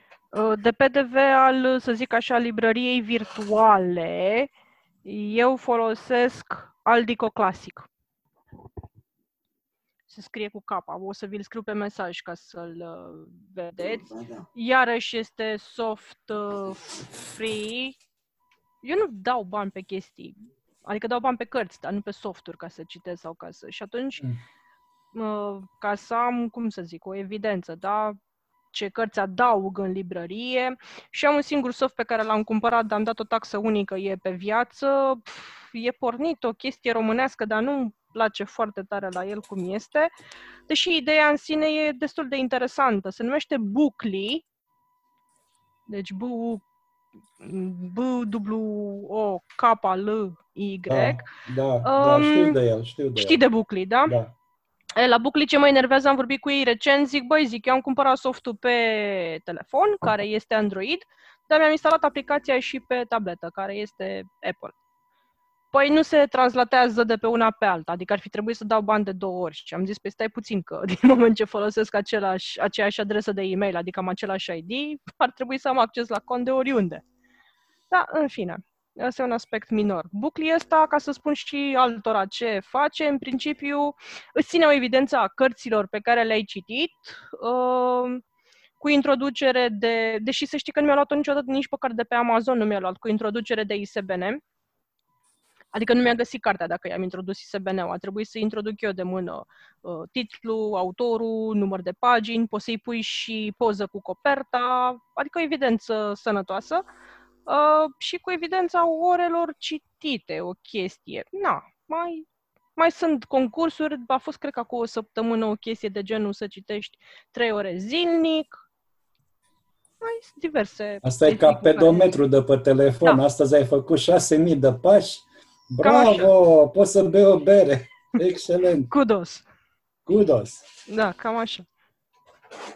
Da, acum, na, fiecare ce ne mai trăznește prin, prin cap. Um, ce voiam eu să zic ție, Marian, din punct de vedere al textelor pe care le-am văzut în ultima vreme? Ai, mi se pare mie acum, na, poate greșesc. Um, Nu greșești. Volumul acesta nou pe care vrei să-l publici, să zic așa, că are o temă generală a călătoriei în timp? Nu. Uh, nu. Nu. Sunt, sunt tex- texte mai degrabă de natură fantastică decât, uh, decât SF. Iar dacă apar, eu știu, nuanțe SF, sunt pur întâmplătoare și neintenționate. și, și nu au legătură cu realitatea, da, ok. Da, și nu au legătură cu... Da, și sunt ne, neintenționate. Uh, deci sunt mai degrabă proze fantastice acolo. Dar n-au ca temă călătoria în timp. E posibil să apare, e o temă recurentă și asta. Și se tratează și în literatura fantastică. Călătoria Da, în te timp. Iată, la Mircea Eliade îmi vine în cap un exemplu. Uh, am uitat cum se numea proza, iertați-mă. Da, aia cu Coane Dominic, cum n-ai mai spunea, frate. În fine. Deci, uh, La țigănci, nu?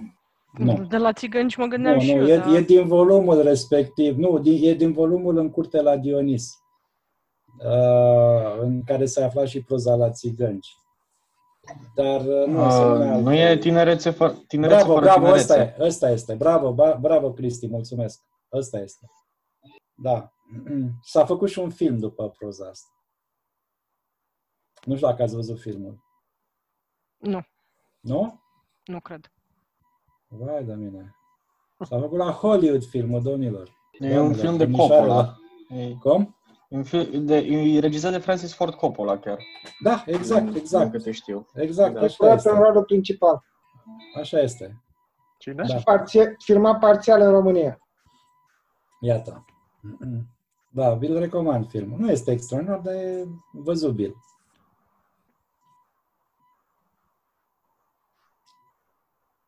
Călătorie în timp.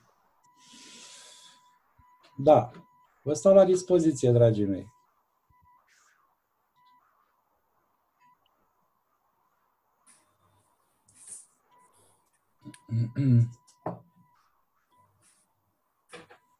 Și la ce editură scoți? Nu știu. Știu la ce editură nu o să apară. Oh, nu te întreb asta. Nu te întreb. Întreabă-mă. Că ghicim și noi. Ia să Nu vedem. trebuie. La ce editură nu o să apară Ileana? Începe cu T și se termină în onic. Hu- Asta Humanitas? e, asta e una dintre ele unde nu o să apară, alta. Începe cu N și termină cu... Cu Emira. Bravo! Începe cu P și se termină cu ON. Bravo! Da, Pafcon, corect. Gata, astea trei sunt. Gata. Le-ați, uh, le-ați spus pe cele unde sigur nu o să apară. Nu o să apară Mai pentru avem- că nu vreau eu să apară acolo. Punct. Te mai gândești să mai uh, uh, faci ceva colecții, nu vreau să zic uh, neapărat almanah, dar nu știu, poate să mai strângi ceva pentru un volum colectiv? Mai ai ceva în plan în afară de ale tale Nu, proprii și nu. personale? Ce am scos eu atunci, uh, exitul, dacă nu mă înșel, uh, ăla l-am strâns, a fost un proiect colectiv, nu, nu l-a generat mintea cuiva. Deci a fost o discuție, s-a pornit de la o discuție și s-a ajuns până la urmă să scoatem un volum. Am dat și eu un text acolo, eu am făcut și macheta, coperta, dacă mi-aduc bine aminte, a făcut-o John Dobro, cred. Aia am vrut să zic. Da. Și tiparul nici nu mai știu unde naiba l-am scos. La Cred- Eagle. Nu Cred l-ați că făcut la la Eagle, Eagle? nu? La Mugur Cornila, da. Da. Da. Mm, Da, deci ăla, ăla chiar a fost un proiect colectiv pentru că nu a avut uh, uh, pe cineva care să conceapă de la bun început, domnule, uite, vreau să fac un volum pe tema asta și să, uh, să veniți și voi cu texte. Nu. De la o discuție, încet, încet s-a ajuns la uh, volumul acela, care a arătat destul de bine, destul de decent. Nu că am făcut eu macheta. Plus că am greșit și numele unui autor acolo. Lip, în loc de Liviu Surugiu a apărut Liciu Surugiu. Da, mi-aduc aminte. Da, a fost amuzant. Că am văzut treaba asta doar când s-a lansat cartea. Da, știu că îi ziceam Liciu Liculiciu. Liciu Li- Licuriciu, Licuriciu, da. da. E, astea sunt uh, greșeli. A, a, uh, nu știu dacă știți povestea cu exitul, dacă tot veni vorba. Uh, Ia să vedem, cine are text în exit de aici? Să ridicem mâna sus. Daniel, N-are tu, Daniel? tu n-ai. Am un Exit Plus, Nu, Da? Nu știu ce e cel ăla. scos la Tectonic. A, bun. Um, deci, Teo ridicase mâna. Teo are. Teodora, tu ai în exit, uh, tu aveai text în exit, Da. nu? E singura doamnă, ca să zic așa. E, mai ții minte uh, ce discuții erau, câte exemplare să scoatem? Nu Fără te număr. auzim. Ai vocea prea gingașă, nu te auzim. Ai micro... Nu, ai Microfonul era descris, dar cred că are probleme cu... În fine. Dă Poate ne din scrii- mâini. Dă din mâini. că Poate te ne scrii pe înțelegem. chat, cred că e cel mai simplu, dacă nu poți, 100. Teodora, că nu te auzim cu siguranță. 100, zice Teodora. 100 am stabilit noi în final să scoatem, dar uh, erau voci care spuneau, nu, hai să scoatem fără număr, că noi vindem, spargem avioane și am zis, bă, băieți, nu o să vindeți voi 100 în vecii vecilor. Și le-am și zis, dacă vindeți mai mult de 30 per total. Uh, nu, cred că mi-am asumat uh, că dau o ladă de bere, de lefe, ceva de genul ăsta. E, uite că nu s-a întâmplat. Păi, apropo de, de subiectul ăsta, nu vrei să comentezi legat de mărimea pieței românești de carte, science fiction și science fiction, să nu mergem spre fantasy. Și motivația autorului de a mai scrie ținând cont că se vând cel mult câteva 2-300 de exemplare. Dacă vinzi uh, un autor român, dacă vinde 500 de exemplare dintr-o carte SF, se poate considera fericit. Uh, sigur că sunt uh, raportări de genul, domne, uh, Eftimie a vândut uh, nu știu câte mii, de 3.000 de exemplu. El zicea 5.000, n-a vândut 5.000 în vecile, dar a vândut mii, într-adevăr. Uh, Dar el e un caz excentric pentru că el are în siaj o grămadă de gură cască, știi, care râd la toate poantele lui de doi bani. Uh, și au cumpărat ca berbecii cartea. Prima carte s-a vândut bine. Nu am cifre, dar cred că s-a vândut undeva la 3000 de exemplare. Uh, cartea a doua, aia cu Arhanghelul Raul, vă aduceți aminte, nu? Da, da. Cartea a doua s-a dus în freză. Cartea a treia nu a mai existat. Uh, da, mă rog, da, omul ăsta a vândut. E, e un, un caz uh, aparte, excentric. A, Adrian Mihălțeanu iarăși a vândut bine la Nemira. Da, dar Dar- el are și altă piață. Are și altă piață, exact. Deci astea sunt cazuri excentrice. Al minter, un autor uh, obișnuit de SF, dacă am adus 500 de bucăți, e un autor bun. Piața de carte la noi este oricum foarte mică. Uh, aveam niște cifre. Deci noi avem o piață de carte undeva la, nu știu cât naiba, 60 de milioane de euro, dacă greșesc să mă corecteze cineva.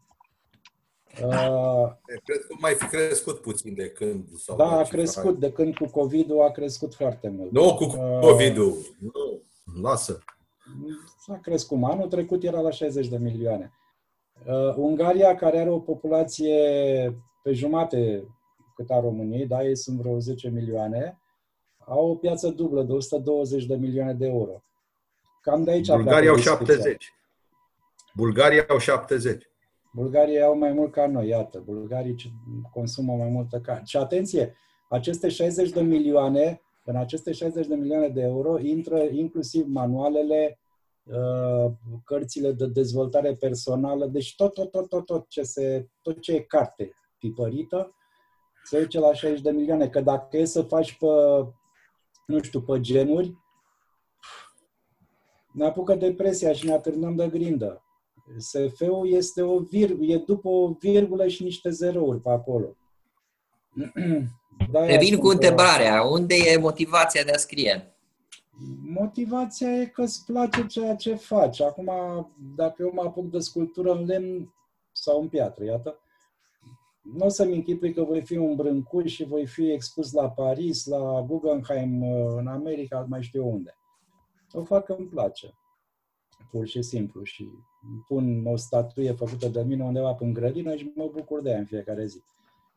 De asta la fel e și cu scrisul. O faci pentru că îți place și nici nu ar trebui să te... Sigur că îți îți dorești să ai cât mai mulți cititori. Nu sute, mii, zeci de mii, sute de milioane. Uh, dar trebuie să te bucuri și la aia cinci cititori pe care i-ai, și- pe care i-ai și care sunt sinceri cu tine și spun, bă, mi-a plăcut. Bucură-te de aia cinci. Da, aici pot să intervin și eu și să spun de la Tritonic. Da. Că vânzarea de carte SF e foarte, foarte scăzută. Și uh, cărțile care se vând cel mai bine sunt cele de romance, cele polițiste, cele fantasy și ultimele sunt cele SF. De altfel, mi-aduc aminte de aici de o discuție pe care am avut-o cu Alex Voicescu de la Air Bennett Da. la Filit. Și l-am întrebat cum, cum e cu vânzarea de carte SF și el mi-a spus următorul lucru, următoarea constatare. Cel mai prost vândut autor străin este mai bine vândut, se vinde mai bine decât cel mai bine vândut autor român de SF. Nu știu. Așa este, pentru că așa este, da. În România sunt 200 de cititori de SF care citesc în mod constant uh, SF. Cât, cât ai spus? 200. Sunt Au, eu vreo cred mai două... Asta ne include și pe noi ăștia care facem parte din toate cenaclurile. Da, da, da. Sau de fapt suntem noi și atât. Băi, mai și sunt. mamele încă, noastre. Încă vreo 150. Exact. Uh, După aceea sunt vreo 2000 de cititori care citesc cu plăcere SF-ul, dar ocazional. Și în total cred că sunt vreo 20.000 de cititori în România care au citit la viața lor cândva, vreodată, o carte SF, dar nu îi atrage în mod deosebit. Cam asta e dinamica. Plecați de la cifrele astea în momentul când vreți să vă îmbogățiți scriind SF sau să vă plicopsiți. Na. A, It's Aș, aș, avea, complicated. Da, Cristi, te rog. aș avea eu o întrebare. În primul rând vreau să vă mulțumesc că ați venit să, să ne citiți. M-am bucurat să vă ascult uh, și să regăsesc același stil Mulțumesc, care mie îmi place mulțumesc. foarte mult, pe care l-am întâlnit în vegetal și în mineral. E unul foarte așezat, foarte plăcut um, cititului um, și să vă rog pe calea asta să vă um, Cristi, să te rog continuați. frumos, am, am o rugăminte. Hai să renunțăm la, dacă ești de acord, Ok, să renunțăm da, da, la da. formalismul. Așa. Uh, să te rog să, să scrii mai departe la vegetal și mineral o parte a treia. Uh, la, și eu, la fel ca toată lumea. Și eu, și Uh, eu. Și, și întrebarea pe care vreau să ghiciți se pun titlul. este organic. Nu. Orgasmic. Nu, Am vrea noi. Era ceva cu agrar. Începea cu A și se termina în ar. Nu. Asgard, da. Nu, Asgard. Asgard. Eu zic să lăsăm pe, propun să lăsăm pe Cristi să pună întrebarea. Da, Ah, nu, scuze-mă, nu, că Cristi. e, e, e super haioasă încercarea asta de a ghici un titlu la o carte pe care sperăm cu toții că uh, va fi scrisă. Uh, și vreau să, să te întreb, ok, uh, și care ar fi soluția pentru ca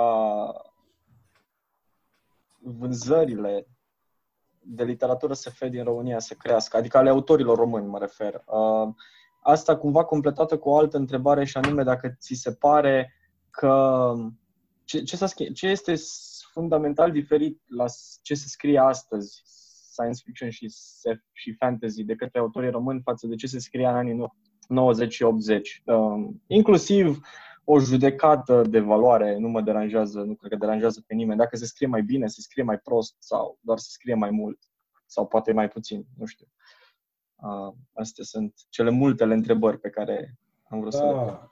Uh, hai să hai să spunem așa.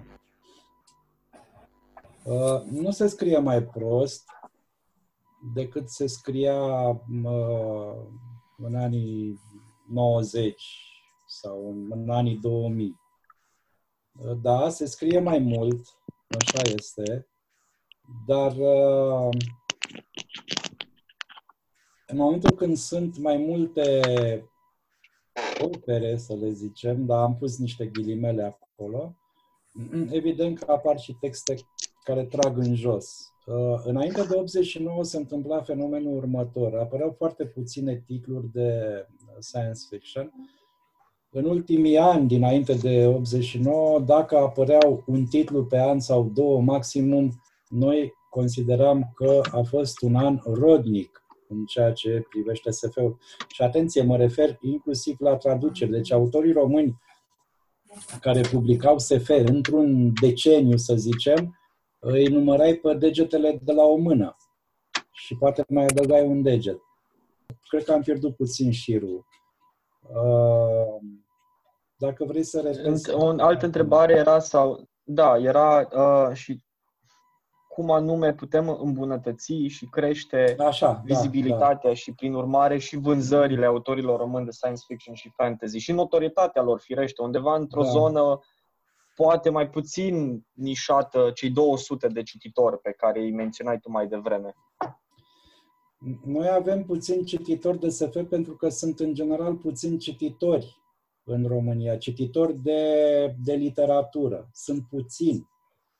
Uh, sigur că în- atunci când ne ducem la un târg de carte, fie el Gaudeanu sau Bookfest, zic de târgurile de carte din București, că sunt într-adevăr, au o magnitudine mare, spunem, Dumnezeule, cât se citește în România. Dumnezeule, cât de puțin se citește de fapt în România dacă te uiți la uh, cifrele, la piața de carte, uh, cum v-am zis, 60 de milioane de euro, da, anul trecut sau acum 2 ani, nu mai știu. Uh, față de alte piețe de carte. Uh, ca să, să, să avem mai mulți cititori de science fiction, trebuie să, mai, să avem foarte mulți cititori, în general. Ca să avem foarte mulți cititori în general, trebuie să avem un învățământ care să inducă uh, copiilor, elevilor, uh, dragostea de lectură. Ori, cum să ai un învățământ de calitate când în frunte pui pe văduva neagră, cum o cheamă, pe Cati Andronescu sau pe uh, genunche. Deci, ăștia, do- bun, hai să zicem că asta, Cati Andronescu, totuși o femeie deșteaptă, ea n-a ajuns degeaba profesor universitar, dar uh, idiotul ăsta al altul, de Liviu Pop, deci ăsta este un analfabet, domnule, nu știu cum dracu a ieșit ăsta profesor de matematică, nu pot să-mi explic. Pentru mine este o enigmă. Mai ușor îmi dau seama cum au ridicat egiptenii piramidele sau cum s-au ridicat statuile din insula Paștelui, decât să-mi dau seama cum dracu a ajuns ăsta. Uh, profesor de matematică în primul rând și după aia ministru al învățământului. Deci dacă tu ai asemenea uh, specimene care distrug din uh, nepricepere și din ticăloșie învățământul românesc, cum poți după aia să ai pretenția să ai cititori? Niciodată. Deci, uh, Cristi, uh, not in this lifetime, ca să zic așa, nu o să avem uh, cititori mulți ca să ne bucurăm uh, de bucuria lor când ne citesc cărțile. Bun, și atunci vin Am eu înțeles, cu... da, de, dezamăgit. Asta e realitatea. Atunci vin eu cu întrebarea logic următoare. Ar fi o soluție încercarea de publicare pe alte piețe, în alte Nu. zone culturale? Nu, și o să vă spun și de ce. Uh, oricât ar părea de trist, dar noi nu avem universalitate. Cel puțin eu, eu, eu mă refer acum la textele. Textele mele nu au universalitate. Textele mele ar putea fi traduse eventual în bulgară, în maghiară, în rusă, uh, în sârbă și cam pe aici ne oprim. Și rusă. Și rusă, am zis. Și cam pe aici ne oprim. și ai Uh, o țară. dar uh, majoritatea, dacă nu toți autorii de SF de la noi, ce visează ei, domne? Ei visează să iasă pe piața de limbă engleză. Frăție, ăștia scriu SF uh, de 5.000 de ani, da? Luați-o ca metaforă. Și vii tu cu literatura ta uh, deloc universală, pentru că nu avem, avem universalitate în ceea ce scriem. Noi scriem local. Eu de asta am zis că pot fi inteligibil pentru un bulgar, că și el a avut CAP-uri uh, sau pentru un uh, ucrainean. Dar uh, e puțin probabil să mă guste unul din Franța sau din uh, Marea Britanie sau din Statele Unite. e ca și cum mi-ar pune cineva în brațe, bă, uite un SF scris în uh, bă, Republica Centrafricană. Pe bune? Deci nu poți să-l pricepi. E altă, altă cultură acolo. Uh, Păi, da, Scuze-mă că te întrerup. te rog. Eu aici văd o contradicție sau ceva nu mi se leagă. Uh, Noi nu trebuie să scriem sau să promovăm niște povestiri sau romane cu ghilimele de rigoare universal valabile, pentru că noi nu suntem anglosaxoni. Uite, Mm. Darius uh, are un proiect uh, început la Helion și continua la Galaxia 42, numit Panoramic. Și acolo el ia diverse interviuri unor uh, personaje, autori sau redactori de reviste din țări mai mici. Finlanda, Estonia, printre altele. Și ce am remarcat eu este faptul că a- a- autorii din acele țări mici se concentrează pe un anumit specific local. De exemplu, finlandezii uh, au un uh, fel de fantastic spre horror legat de natură, de tundră, de păduri nepătrunse, de lacuri, de comuniunea asta druidă cumva între spiritul omului și uh, Șamanică. al copacului. Înțelegi ce vreau să zic? Asta trebuie să facem noi, cumva, dacă ne-am propune, sigur, dacă am avea așa un fel de plan uh, de generație sau de acțiune. Să, să găsim în uh, mitologia și în specificul, sau un specific local și pe ăsta să-l exploatăm. Pentru că o altă chestie care ni s-a reproșat uh, este faptul că nu venim cu nimic în acest cor al universalismului mondial. Sună ciudat, da? da? Înțelegi ce vreau să spun. Da. Nu putem să venim și să vorbim ca un englez sau ca un american. Nu avem nicio șansă. E Păi evident. nu asta, asta, nu, nu Dacă asta vorbim, înseamnă uh, pe limba universalitate, noastră- Daniel. Nu asta înseamnă universalitate. Eu înțeleg, numai Da? Aici poți să fii cu, cu elemente bă, pitorești din uh, mitologia română a lui Vulcănescu, să-ți voi, o citești da- de- din scoarță în scoarță și ai frăție, după aia carne să faci 10 cărți. Uh, nu asta e pro- problema, este de literatura pe care o faci nu este universală, e mică. Asta e firar să fie, asta e gena noastră, atâta e putirința noastră.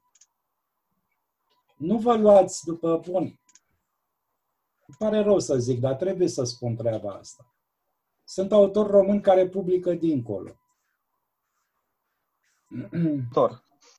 E, e posibil ca... Um, Dar Aici e ciudat, aș vrea doar să intervin o secundă legată de mimetismul ăsta pe care l-au autorii români, că sunt alte națiuni mici, aici ieșim din literatura science fiction, sau putem chiar să rămânem în ea, care totuși au dat uh, scritori importanți uh, în literatura Mm. universală și mă gândesc aici la Cehia și Polonia. Hai că Polonia poate e o națiune mai mare, dar totuși Cehia este o națiune mică unde există o abundență, o puzderie de, de scritori uh, de talie, de cea mai înaltă talie, fie că e Hașek, fie că e uh, Kafka, fie că e Kundera, Stai. fie că e Ceapec. Ceapec. Da, Cristi, uh, da, nu știu Hașek. cine vorbesc. Hașek, Sorin, Da, salut. Hașek și cu, și cu Kafka vin din Imperiul austro-ungari nu vin din Cehia, sunt Kafka născut în Praga, ok, dar erau formați într-o cultură care era mare la, la momentul respectiv. Cum să spun, Kundera da, ok. E altă, alt gen de literatură și uh, probabil că dacă am fi avut și noi un scriitor de talia aia cu referire la perioada respectivă, uh, de mainstream, poate că, dar altfel, uh, cum să spun, nu poți să scrii fără să fii, sau să fii vizibil, și am văzut discuția asta și la Volcon, în țara la tine și să ajungi să fii vizibil în străinătate. E o iluzie. Mai întâi trebuie să devii vizibil aici, ca cineva să te bage în seamă și după aceea să te judece, să vadă, iar trimițând texte la nu știu ce reviste, tot nu te, nu te promovează. Avem un fărcășan care a fost tradus de către doamna Leghin și care, a cărui volum a fost publicat acolo, fiindcă i-a plăcut doamnei Leghin, care l-a tradus din spaniolă. Dar în rest, a, iată, da, a apărut și în spaniolă, deci ce vrei mai mult de atât? A apărut și în, în, în japoneză. Da, da, a doamna Leghin, care i-a plăcut quadratura cercului și a zis, ok, îl, îl traduc. Da. Uh, și mai sunt exemple. E... Gheorghe Săsărman, de exemplu, care păi... a fost tradus... Uh, despre el e vorba. Pardon, de el e vorba. Despre el e vorba. Nu de Fărcășan. Nu, și, scuze. și Fărcășan a fost tradus, atenție, dar... dar uh, Atacul cesiumiștilor. Veneau da. comuniștii, da. Da, din păcate răspunsuri, adică, na, într-un fel, răspunsurile pentru uh, uh abundența asta a scritorilor cehia există, și anume că fac, au avut universitate la Praga, că sunt parte din, din secolul uh, o rețea Exact. Sunt parte dintr-o rețea culturală mult mai veche, cu legături la Budapesta, la Viena și chiar mai departe. Tocmai că au avut influența asta germană, că spuneați de, de vorbeam de Kafka, care totuși a, a avut o dilemă identitară. Era evreu, era ceh, uh, era german, era vorbitor de ei, nici el nu știa foarte bine exact cine e și uh, e o explorare întreagă acolo. Hașek mai puțin, Hașek este totuși prin, uh, prin Jveik, este chintesența spiritului cehesc uh, acela de mai a avem, uh, avem ironiza. Noi, avem noi aici. Uh, avem noi aici, însă că... Tristan Țara, tot din vremea aia, care da, a okay. dat dadaismul. Deci, de avut avem, dacă e, cunoscuți, universal. Uh, între, întrebarea Ionescu. și, de fapt, nelămurirea mea era de ce, atunci, hai să zicem că era de înțeles, însă astăzi ar fi trebuit cumva să plecăm din același, avem și noi astăzi oportunitățile, nu mai suntem uh, într-adevăr, avem de recuperat foarte mult, dar totuși putem astăzi să recuperăm mult mai bine și mai repede uh, ceea ce s-a pierdut sau ceea ce nu s-a urmărit uh, și să, na, cumva să mergem mai departe de cel mai cunoscut scriitor român dincolo, sunt, e o, o axă că țara și așa, na, e mai puțin cunoscut la noi, știi, și pe dincolo, mai, mai degrabă în anumite medii este cunoscut. Uh, acum 100 de ani, 80 de ani îl aveam pe Rebreanu, care este cel unul dintre cei mai traduși scritori români și astăzi îl avem pe Cărtărescu. Și pe axa asta, cumva, ne tot menținem. Și anume că Rebreanu a reușit să vorbească despre niște teme care erau uh, relevante în, din alte parte a Europei, tot o temă identitară, Uh, mai ales în Europa Centrală și astăzi îl avem pe Cărtărescu unde e super discutabil din punctul meu de vedere, deși mie îmi place foarte mult cum scrie, sunt un fan și un admirator. Um, aici e o altă discuție dacă el scrie bine sau nu, fiecare cu gusturile și cu interpretările lui. Um, dar el are și un beneficiu și un ajutor foarte mare l-a avut din partea ICR-ului, din partea unei edituri puternice care a investit în el. Sigur, nu toți putem să beneficiem de uh, na, cumva calitățile astea secundare pe care el uh, le-a până a ajuns să fie aproape nobelizat, dar totuși putem acum, putem să ieșim. Dar poate, cum spune Marian, uh, da, suntem prea provinciali în temele pe care le abordăm în, în, uh, și nu reușim să ne conectăm la o rețea la care aparent restul lumii literare este conectată și de aia ce se scrie la Viena este relevant la New York sau ce se scrie în Potsdam este relevant în Rio.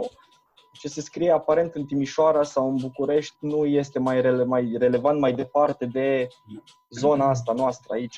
Poate, Acolo, pentru că, dacă- poate pentru că tratăm superficial temele astea, pentru că, atenție, noi putem fi universal. P- Până la urmă, un autor scrie despre chestii umane. Da? Românii nu scriu despre romane, despre uh, melci sau despre uh, gladiole. Uh, scriem despre teme umane și căutăm să fie teme profund umane și chiar universale, dar suntem superficiali în tratarea acestor teme și avem, de fapt, universalitate. Cam Cu, cu asta sunt de acord. Asta mi se pare deja un alt punct de vedere, dar mai uh, bun, mai potrivit. Suntem Mai superficial. Dacă îmi permiteți, Dar știți dragii că mei, tot- Da, Ileana. Um, ok, scuze. Eu mă gândeam așa. Bun, odată tema asta cu universalitatea, cu nu știu ce, e... Nu că n-aveți dreptate, să nu mă înțelegeți greșit. E mai mult sau mai puțin. Da? Ideea este că niște oameni prezenți acum aici au niște texte care fără probleme pot fi traduse în limba engleză și pot fi puse pe tapet. Dar ideea este că ce nu există în România este cineva care să se ocupe. Pentru că eu înțeleg faptul că autorul scrie în limba lui, da? în limba română. Predă materialul la editură și cam aici s-a terminat treaba autorului. Dar din câte văd eu, în România autorul face de toate. Face și publicitate, uh, nu știu, face multe. Acum, ca să pui autorul să facă și traducere și el să se ocupe să se promoveze pe internet, pentru că Cristi are dreptate, mijloacele le avem. Și vă spun numai eu câteva dintre ele, care sunt extrem de simple și la îndemâna oricui. Dar cine să facă toate astea? Pentru că dacă nu le faceți voi, dragilor, nu există o persoană dedicată sau o firmă, cum vreți voi să o luați, care să facă treaba asta în locul vostru sau pentru voi. Bine, aici e o discuție și uh, scuză-mă, Sorin, eu vreau să, uh, să intru pentru că uh, e clar, există lipsă de informație pentru că nu am ajuns să fiu suficient de, uh, de prezent, să zic așa. Eu, de exemplu, sunt reprezentant pentru uh, Asia și Orientul Mijlociu pentru câțiva autori români. Da? Și uh, din start se poate spune că există, la nivel neprofesionist, uh, firav, cum vrei tu să spui, uh, o inițiativă prin care se încearcă cu rezultate mai mult sau mai puțin notorii uh, promovarea, în primă instanță promovarea autorilor români pe, pe alte piețe, dar din punctul ăsta de vedere pot să spun că noi când spun noi, mă refer, noi ca și scriitori, sau hai să zicem scriitori, ca și autori, în momentul în care abordăm problema cum o abordează Marian și spune că nu avem universalitate, nu avem X, nu avem Y, nu avem dreptul, nu avem stângul și nu avem nici căderea să accesăm într-un fel sau altul piața, piața nu să nu zicem universală, piața mondială sau bucăți din piața mondială, atunci nici nu are rost să mai discutăm despre ce face autorul român sau că e obligat să-și facă promovare sau nu e obligat sau el pur și simplu de multe ori nu vrea să facă chestia asta. Și asta trebuie să acceptăm, să acceptăm că român, autorul român nu dorește să fie publicat sau nu, nu este în stare să facă efortul pe care trebuie să-l facă mic, de a contacta măcar o persoană care se declară a fi promotor, pentru că asta am declarat public, că sunt un promotor al SF-ului și al fantasticului uh, românesc, în măsura în care pot, în măsura în care am timp, dar mă strădui să fac lucrul ăsta. Dar dacă nu se dorește de către autor și nu vin ei în întâmpinare și fac un minim efort, care e efortul minim? Să își traducă proza în engleză. Pentru că nu pot să fac eu chestia asta, eu pot să promovez, dar ca să traduci, trebuie totul să plătești pe cineva. Da? Deci eu cred că avem o problemă identitară înainte de a avea o problemă de, eu știu, de a declara că suntem autori și vrem să ajungem la un public. Atâta timp cât nu ne dorim să ajungem la un public sau în atâta timp cât eu vorbesc cu un autor român și spun, uite, ok, uh, poți să te promovezi în locurile astea, X, Y și Z. Dăm text. Da, sigur că da. Zic eu, dăm text, dar te rog să nu fie un text tradus numai de un autor, de un traducător român. Încearcă să-l trimiți la, uh, la cineva care este nativ de limba engleză. Când ies cu el, pentru că am avut uh, feedback-ul ăsta atunci când am dus antologia română, uh, antologia în engleză de autor român, că nu sună bine, că nu e ok, că whatever. Și când eu aș vin către autor și îi spun chestia asta și îi spun, sigur, da, să văd, nu am timp, nu am bani, pe atunci sigur că nu putem să mergem și... Deci e ca și chestia aia cu bancul ăla cu Dumnezeu. Știu, Dumnezeu, eu sunt cam uh, uh, sărac și uh, aș vrea să câștig și... Dar, domne, dar pune un bilet la loterie acolo, că dacă nu pui un bilet, nu pot să te ajut, da? Deci, veniți cu texte. Dacă nu încercăm și nu am texte, nu am ce să promovez. Deci aici Darius, e o problemă mai mare uh, legată știu, de chestia asta. Darius, eu sunt perfect de acord cu tine. Absolut perfect cu tot ceea ce ai spus. Dar hai să ne punem în locul lor. Da? Nu știu cazul tău personal sau poate știu bucățele, dar n-are rost. Hai să vorbim despre restul. Din câte știu eu, marea majoritate, ca să nu zic 100%, pentru că nu sunt 100%, sunt peste 90% dintre autorii români, ăștia despre care discutăm noi, da, ai noștri, care au un job de fiecare zi plus scrisul. Și hai să ne punem în pielea lor. Da?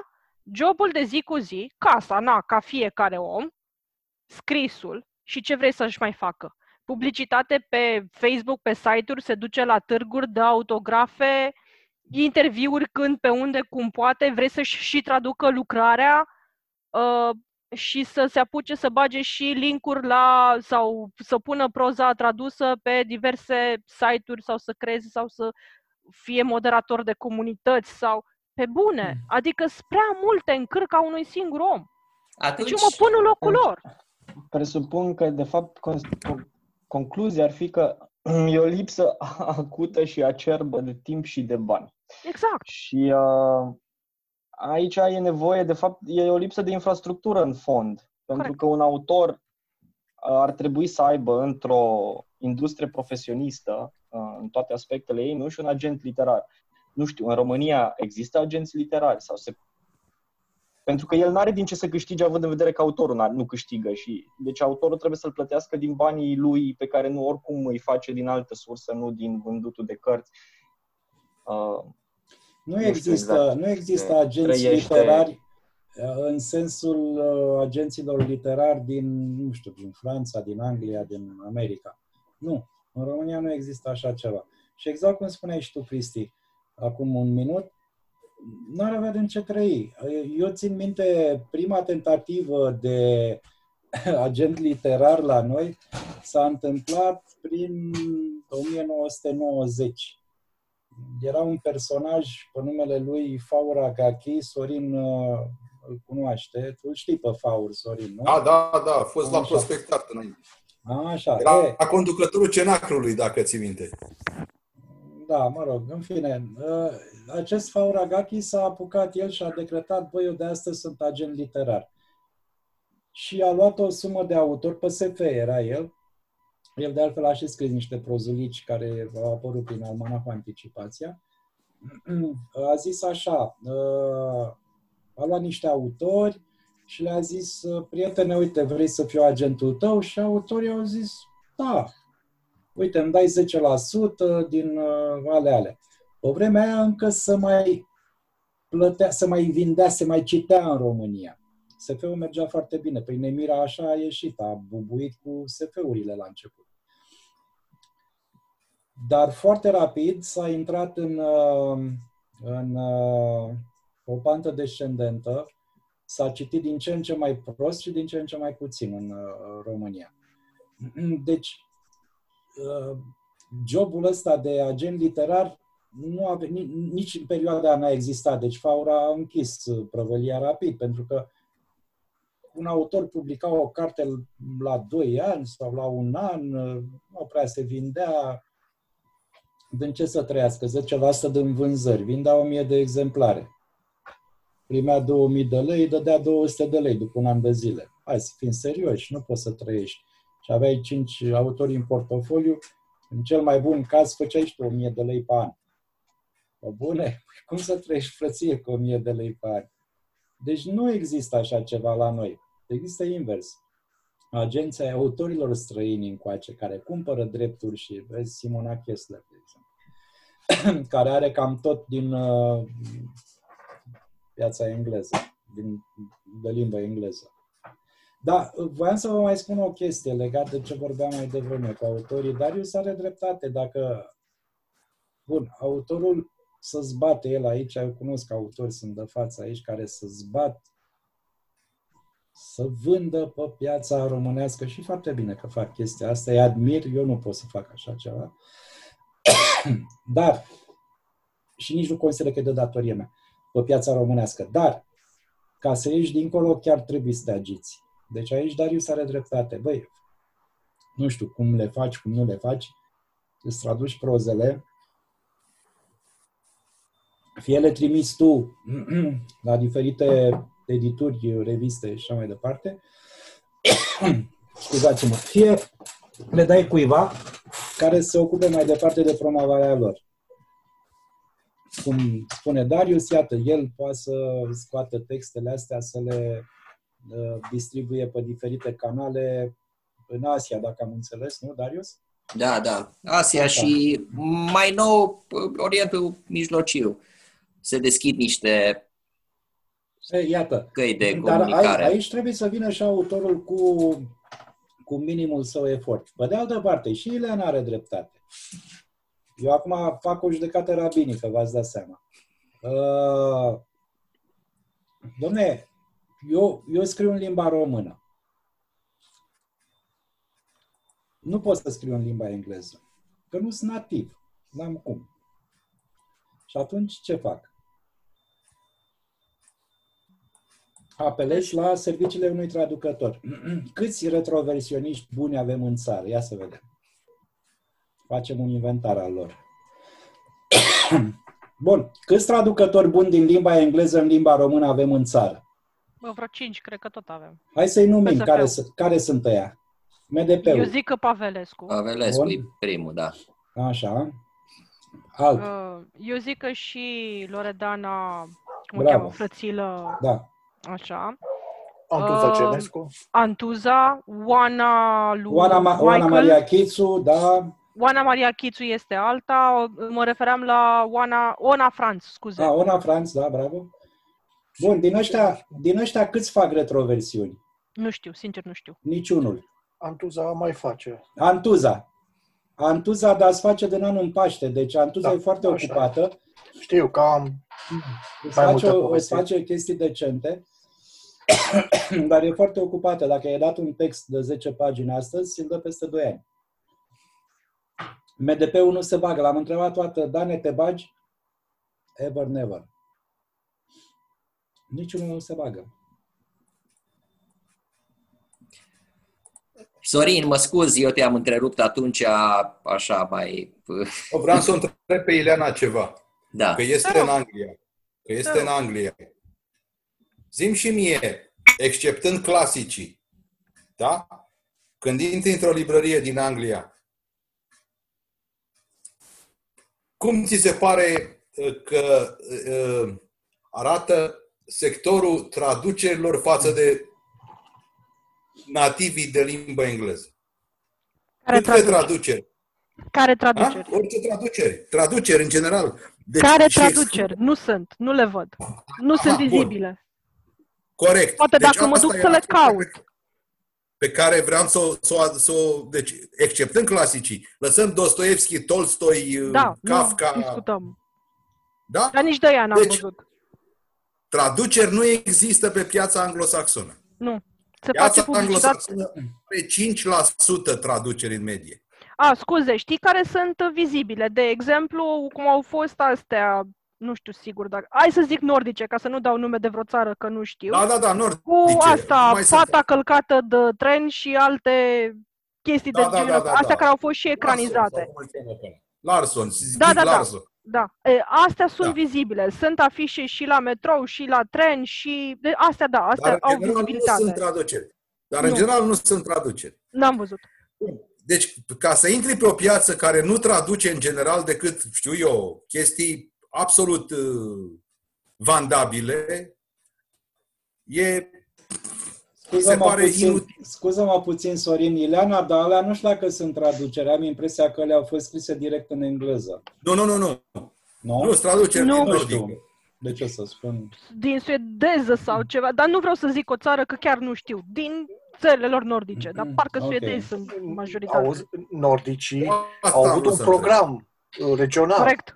Prin corect. care s-au dat bani editurilor ca să traducă în limba engleză. Deci statul a finanțat traducerea în engleză. Sau Corect. cum face ICR-ul la noi cu poeții. Da, sau eu știu ce traducere. Care îi cere Da, da. frăție? Dar Nu știu. el, e inutil. Zic și eu. Nu le pun acolo, nu se vând, nu interesează. Ei sunt auto... Cum să spun? I- ICR-ul, Noi suntem ICR-ul a anglosaxoni. făcut o chestie, a publicat uh, o antologie de proză fantastică, SF, nici nu știu ce naiba era pe acolo, românească. Și s-au dus cu ea, au plimbat cartea aia, nici măcar n-au dat-o, au La arătat-o. târgul din Germania, nu? Uh, nu știu dacă au ajuns acolo, e posibil. Parcă la târgul de la Frankfurt. Da, e posibil. Da. Da, cred că acolo a fost, da. Băi, că întrebau oamenii pe acolo, băi frate, unde găsesc? Păi n-avem. Deci eu am dat 15 la, la Volcon, la Helsinki. Le-am dat așa. L-ai dat Dar, tu pe persoană fizică, eu vorbeam de ICR aici, deci uh, ce naiba vorbim de ICR-ul ăsta nu există. Hai, hai să vă zic o chestie.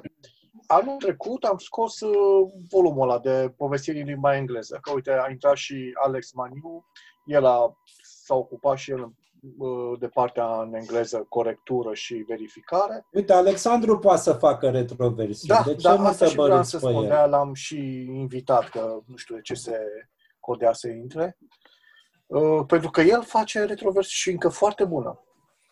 Uh, dar ce vreau să zic, de acel volum. Deci a- s-au dat, uh, Darius a dat vreo 50 la Eurocon și Worldcon, da? după care, uh, surpriză, când am fost la Comic-Conul de la Cluj, am dat 16 bucăți. Am dat. S-au vândut 16 bucăți. Au venit străini, francezi, englezi, tot felul de nații, care vedeau în limba engleză și cumpărau. Pentru că Asta am erau vrut să văd curioși și eu. de literatura science fiction românească. Ca să nu zic de surpriza uh, de prim Hmm. moment uh, că se scrie SF în România. Deci e, a fost destul Daniel. Da, de Daniel, exact Cu asta voiam surpriza să am zic și eu. văzut eu. Am avut, am avut panel la Volcon, știi? Și au venit vreo 30 de inși și se uitau la mine și zice, ăsta, aveți SF în România? Da, adică cum? Păi știți, am început în 1864. Hai pe bune! Da, Ia e, uite, bă, păi, mai multe știi, poate să erau- zică Darius și Marius, că sunt amândoi online și au multă bă, povești de genul ăsta. Da, e, dar, asta e un subiect care ar trebui să, nu, și nu că ar trebui o să-l facem. dar Și piața, poate vă întrebați și piața în voi- sine este... Păi aici, E interesant. aici începe de, de abia discuția, că poate vă întrebați de ce Discuția bă, este că nebunul Trebuie să ăla spun care... pentru piață. Că dacă era colegul meu, pe care uh, îl știți cu toții, și Marian poate să confirme, Cristian Tamaș acum, începea să spună maculatura care nu știu ce, dar în fond și la urmă te scrii pentru piață. Adică, bă, asta se vinde, bă, trebuie să scriu pentru piață ca să pot să vând. Acum, că piața românească este cum este, Măi, părerea mea, Asta nu, fie serios. venea, venea Tamaș, maculatură, bă, Da, ce da, da. părerea mea proprie și personală este că se poate, cu pași mici, foarte mici, de, aia de furnică atomică, se poate, dar uh, trebuie să începem de undeva. Și eu am mai spus-o, însă, ca de obicei, nu mă bagă nimeni în zeamă, ceea ce nu e o problemă. Nu e nicio problemă, o să avem o întâlnire exact pe chestia asta.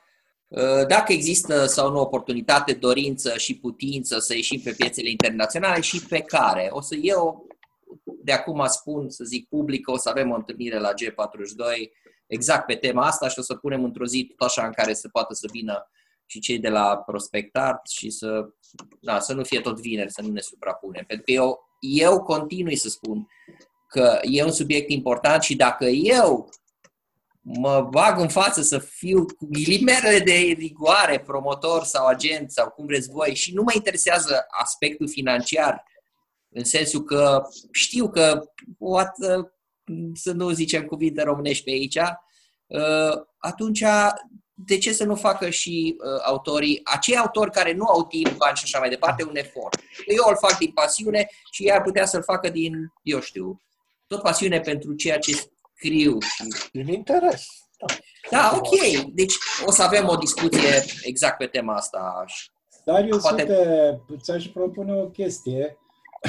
Hai să ne gândim de comun acord uh, să facem o ședință comună, Prospectart cu Galaxia, mă rog, Galaxia Face. Prospectart și așa mai Bună departe. idee. Punem, De acord. uh, punem un host de la uh, Darius, un host, mai punem un host de la noi, să fie doi hoști și cei doi să Pe tema asta. Pe tema asta, de da, ieșit vor afară. stabili și un format al, uh, al întâlnirii. Uh, Bănuiesc că ar putea să suscite interes, ar putea să vină mai multă lume și să pornim o dezbatere. Da. Am avut, uh, Daniel, dacă îmi dai voie să dau un vileag o discuție pe care am avut-o legat de o, Te rog. un eveniment uh, uh, online. Ce vorbeam noi acum vreo două săptămâni despre organizarea unui... Uh, Ah, da, da, da, da, da, da. Uh, Să știi că le-am zis. Uh, D- Darius, cred că cei colegi de la Deci- G42 știu. Deci poți să Ideea, spui liniștit. ideea, ideea Legat mi se de? pare interesantă, un, d- organizarea unei Un online con. un romcon online pe Zoom. Se poate face, ne putem adapta foarte ușor la condițiile astea, se pot crea paneluri uh, separate cu moderator dedicat și așa mai departe. Dar nu asta era discuția. Bun, ideea este că am putea să facem o întâlnire comună Facem. uh, între Galaxia 42 și Prospectart și să discutăm uh, tema asta. Da. Da, da. De ce nu? Absolut. Eu îl propun pe Tamaș să fie co-host. Da. Băi, eu zic să nu-l invităm, că începe Sorin, cu alea. ce- Lasă-mă ce că ți-a e spus bun, așa, glumeț? lasă. Auzi, Daniel, Daniel, tu ai sunt fost eu la- dată la prospectar și după aia să vezi ce-i glumeț. Da, Ai, ai fost la noi la ședință, l-ai auzit pe Tamaș, da? da. Tamaș, Tamaș, cu care sunt foarte bun prieten, vrea literatură uh, de, uh, de foarte înaltă calitate și consideră restul maculatură, cu toate că citește SF, pe care îl consideră maculatură în general. Și uh, înțelegi? Păi, asta e rețeta Asta la, e, uh, la show-urile astea live, uh, la reality show. E- Rețeta este să aduci din astea care există așa o dihotomie între ei și o tensiune și atunci Da, da, că da. va fi o, cred că e o întâlnire extraordinar de interesantă. Îl invităm pe Secu. Oh, da, atunci ar Nu, nu, fi și mai... nu, nu, nu, nu. Secu și, tema, Secu și Tamaș și ieșim toți, lăsăm numai pe ei. Și pe bufnilă, Da, ar fi nu foarte- uitați pe bufnilă. Aoleu. Nu, că ăla a luat-o pe, pe Să, pla, să pe alte Eh, planuri. vălurim. Nu e nicio problemă, că atâta timp eu am învățat asta în radio și televiziune, atâta timp cât potențiometrul e la mine în mână, poate să vină oricine, Da, că e putem din să calea facem, și... putem să facem o chestie de asta de genul, nu știu, hai să nu zic vacanța mare, dar momente comice, adică îl băgăm pe bufnilă, mai găsim 2-3 din ăștia așa Da. și iată, iese un fel de cascadorii râsului. Da, Bă, bun, e, ser- serios vorbind, am putea să facem o întâlnire comună pe tema Da, asta. nu, e chiar e o temă foarte, foarte bună și Cum pe e mine și personal mai mă sport. interesează să, să vorbim și uite, faptul că ne-am la o discuție, sau mai bine zis, la, la invitatul serii se discută chestia asta, înseamnă că e într-adevăr o chestie importantă. Păi nu, u- uite, eu recunosc că mi-a ieșit din minte, Mariană, discuția aia, dar, într-adevăr, dacă este discuț cu cineva pe partea organizatorică, Darius este cel mai indicat, pentru că eu sunt un pic cam aerian la chestiile astea. Da, De-aia și e Darius. cu ocazia asta facem Baza. ronconul la Dumbrăvița, deci e foarte bine. Uh, Eu propun să ne întoarcem un pic, uh, pentru că orele sunt avansate, cum, Da. cum se, și să vă propun să mai puneți întrebări invitatului de seară de la G42 Întrebați-mă. și restul cum rămâne. A, Rămâne cum am stabilit, deci o să iau eu legătura probabil cu Marian să vedem cum o facem chestie o care întâlnire comună. Nu, nu s-a pomenit deloc uh, și vreau neapărat să te întreb. Uh, Când apare volumul 3? Păi, nu știu. Nu știu. uh, Nu, nu e abandonat proiectul. uh, s- Hai să zic că suntem la nivel de sinopsis. Noi trebuia să-l scoatem în... Deci când a apărut ultimul? Când a apărut mineralul? În Trebuie să fie 2000... vreo 4 ani. 16 sau 17. Nu a apărut în 17, în Nu, în 2016. 16. 16. 4 Da, ani. deci, deci noi voiam să-l scoatem în anul următor, în 2017, dar au intervenit alte chestii și la el și la mine și nu n-a fost posibil. După aia am zis, bă, în 2018, în 2019, dar tot apăreau chestii mai importante de făcut. nu că ăsta n-ar fi fost important, dar uh, când zic chestii mai importante, înțelegeți chestii mai ușoare de făcut. Și am tot amânat. El nu este abandonat, proiectul o să apară, dar nu i-a sunat ceasul. Nu, impresia mea este că încă nu i-am găsit melodia. Că și la ăsta de spuneam pe care îl scriu acum cu Dănuț, uh, noi vorbim de vreun an de zile despre el. Am făcut sinopsisul, am modificat sinopsisul, am făcut tot felul de timeline-uri, că na, trebuie să vezi cu Roma antică, cu împărații, cu dragi lași, cu ce se întâmpla pe acolo. Uh, partea propriu-zisă de scris uh, a fost un pic mai dificilă pentru că nu îi găseam, așa am convenit ca eu să încep, eu să fac deschiderea și nu îi găseam, cum să spune, nu îi găseam ritmul, melodia. Până când am avut o străfulgerare zilele trecute și dintr-o suflare a ieșit primul capitol. Care, culmea, i-a plăcut în prima domnului Dănuț Ungureanu. Deci, așa Și ceva uite mi s-a așa aflăm întâmplat. care, cine ce parte scrie. Da. Țineți minte. Da, eu am Uite zis așa- că fac deschiderea, mai departe nu știu, capitolul 2, 3, 7, nu știu cum o să fie scrisă. Da, asta are o mai mică însemnătate. Ideea este, ca să revin la ce spunea Daniel mai devreme, că încă nu știu când o să apară. Poate ne apucăm de el după ce terminăm uh, uh, chestia asta cu, cu Roma. Poate. E posibil. Oricum mai avem un proiect împreună care e mainstream, n-are nicio, dar ăla chiar n-are nicio legătură cu SF-ul. Când o veni vremea, Daniel, atunci o să apară. Atunci o să ne apucăm de el, de fapt. Daniel, eu zic să-l trimiți pe ceasul rău ca să le dai un imbold. Trebuie puși la anul... Și în plus mai e o chestie, domnule, eu cel puțin, da, ă, Dănuț e harnic față de mine.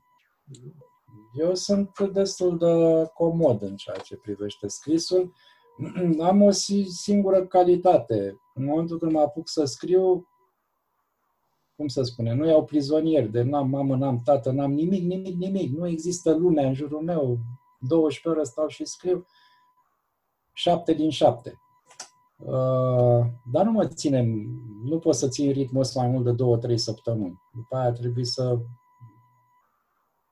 renunț. Dar cam în 2-3 săptămâni pot să produc jumătate din roman. Cu condiția să nu fac nimic altceva. Astăzi, de exemplu, profit de faptul că nu e doamna în preajmă sau are căștile pe urechi și nu mă aude. Uh, am muncit în grădină, nu că nu mi-ar fi făcut plăcere, că mi-a făcut o deosebită plăcere. Am muncit în grădină, am tuns iarba, am tuns iarba în toată curtea, ceea ce nu mi s-a întâmplat de nu știu când. De obicei tund jumate într-o zi, jumate a doua zi. E, de data asta am reușit să fac totul dintr-o suflare. Uh, întotdeauna să ivesc chestii, mai ales de când, de când suntem cu confinarea asta acasă, constat că uh, am foarte puțin timp pentru scris. Foarte interesant. Pentru că eu acasă. Sau să Pentru facă că- mai mult se plâng. Mă, mă completează Ileana, zice, pentru că sunt eu acasă. Da. Și îmi dă porunci, îmi face liste, to-do list. Tare, Da, tare. și asta e adevărat. Două Deci, lucruri adevărate Vă înlănțuite. dați seama, când să mai scrii frățioare? Al minterea scrie două romane pe săptămână, vă spun sincer, dar așa. Păi și de dormit, de ce dormi? Poftim? De dormit, de ce dormi? De dormit, de ce dorm? Da, bună întrebare. Precum pisica aia acolo. Muțonca mea, Mm. Da, doarme toată ziua. deci asta e Daniel cu romanul. O să Da. apară când o să apară. Hai, îndrăzniți, dragii mei, întrebați-mă acum cât sunt, cât încă mai am bere în pahar. La câte luni apare Utopica? La trei luni. Deci așa stabilită. Da. Da. O să apară la pe 30 aprilie acum. Textele sunt în faza de post-procesare, ca să spun așa.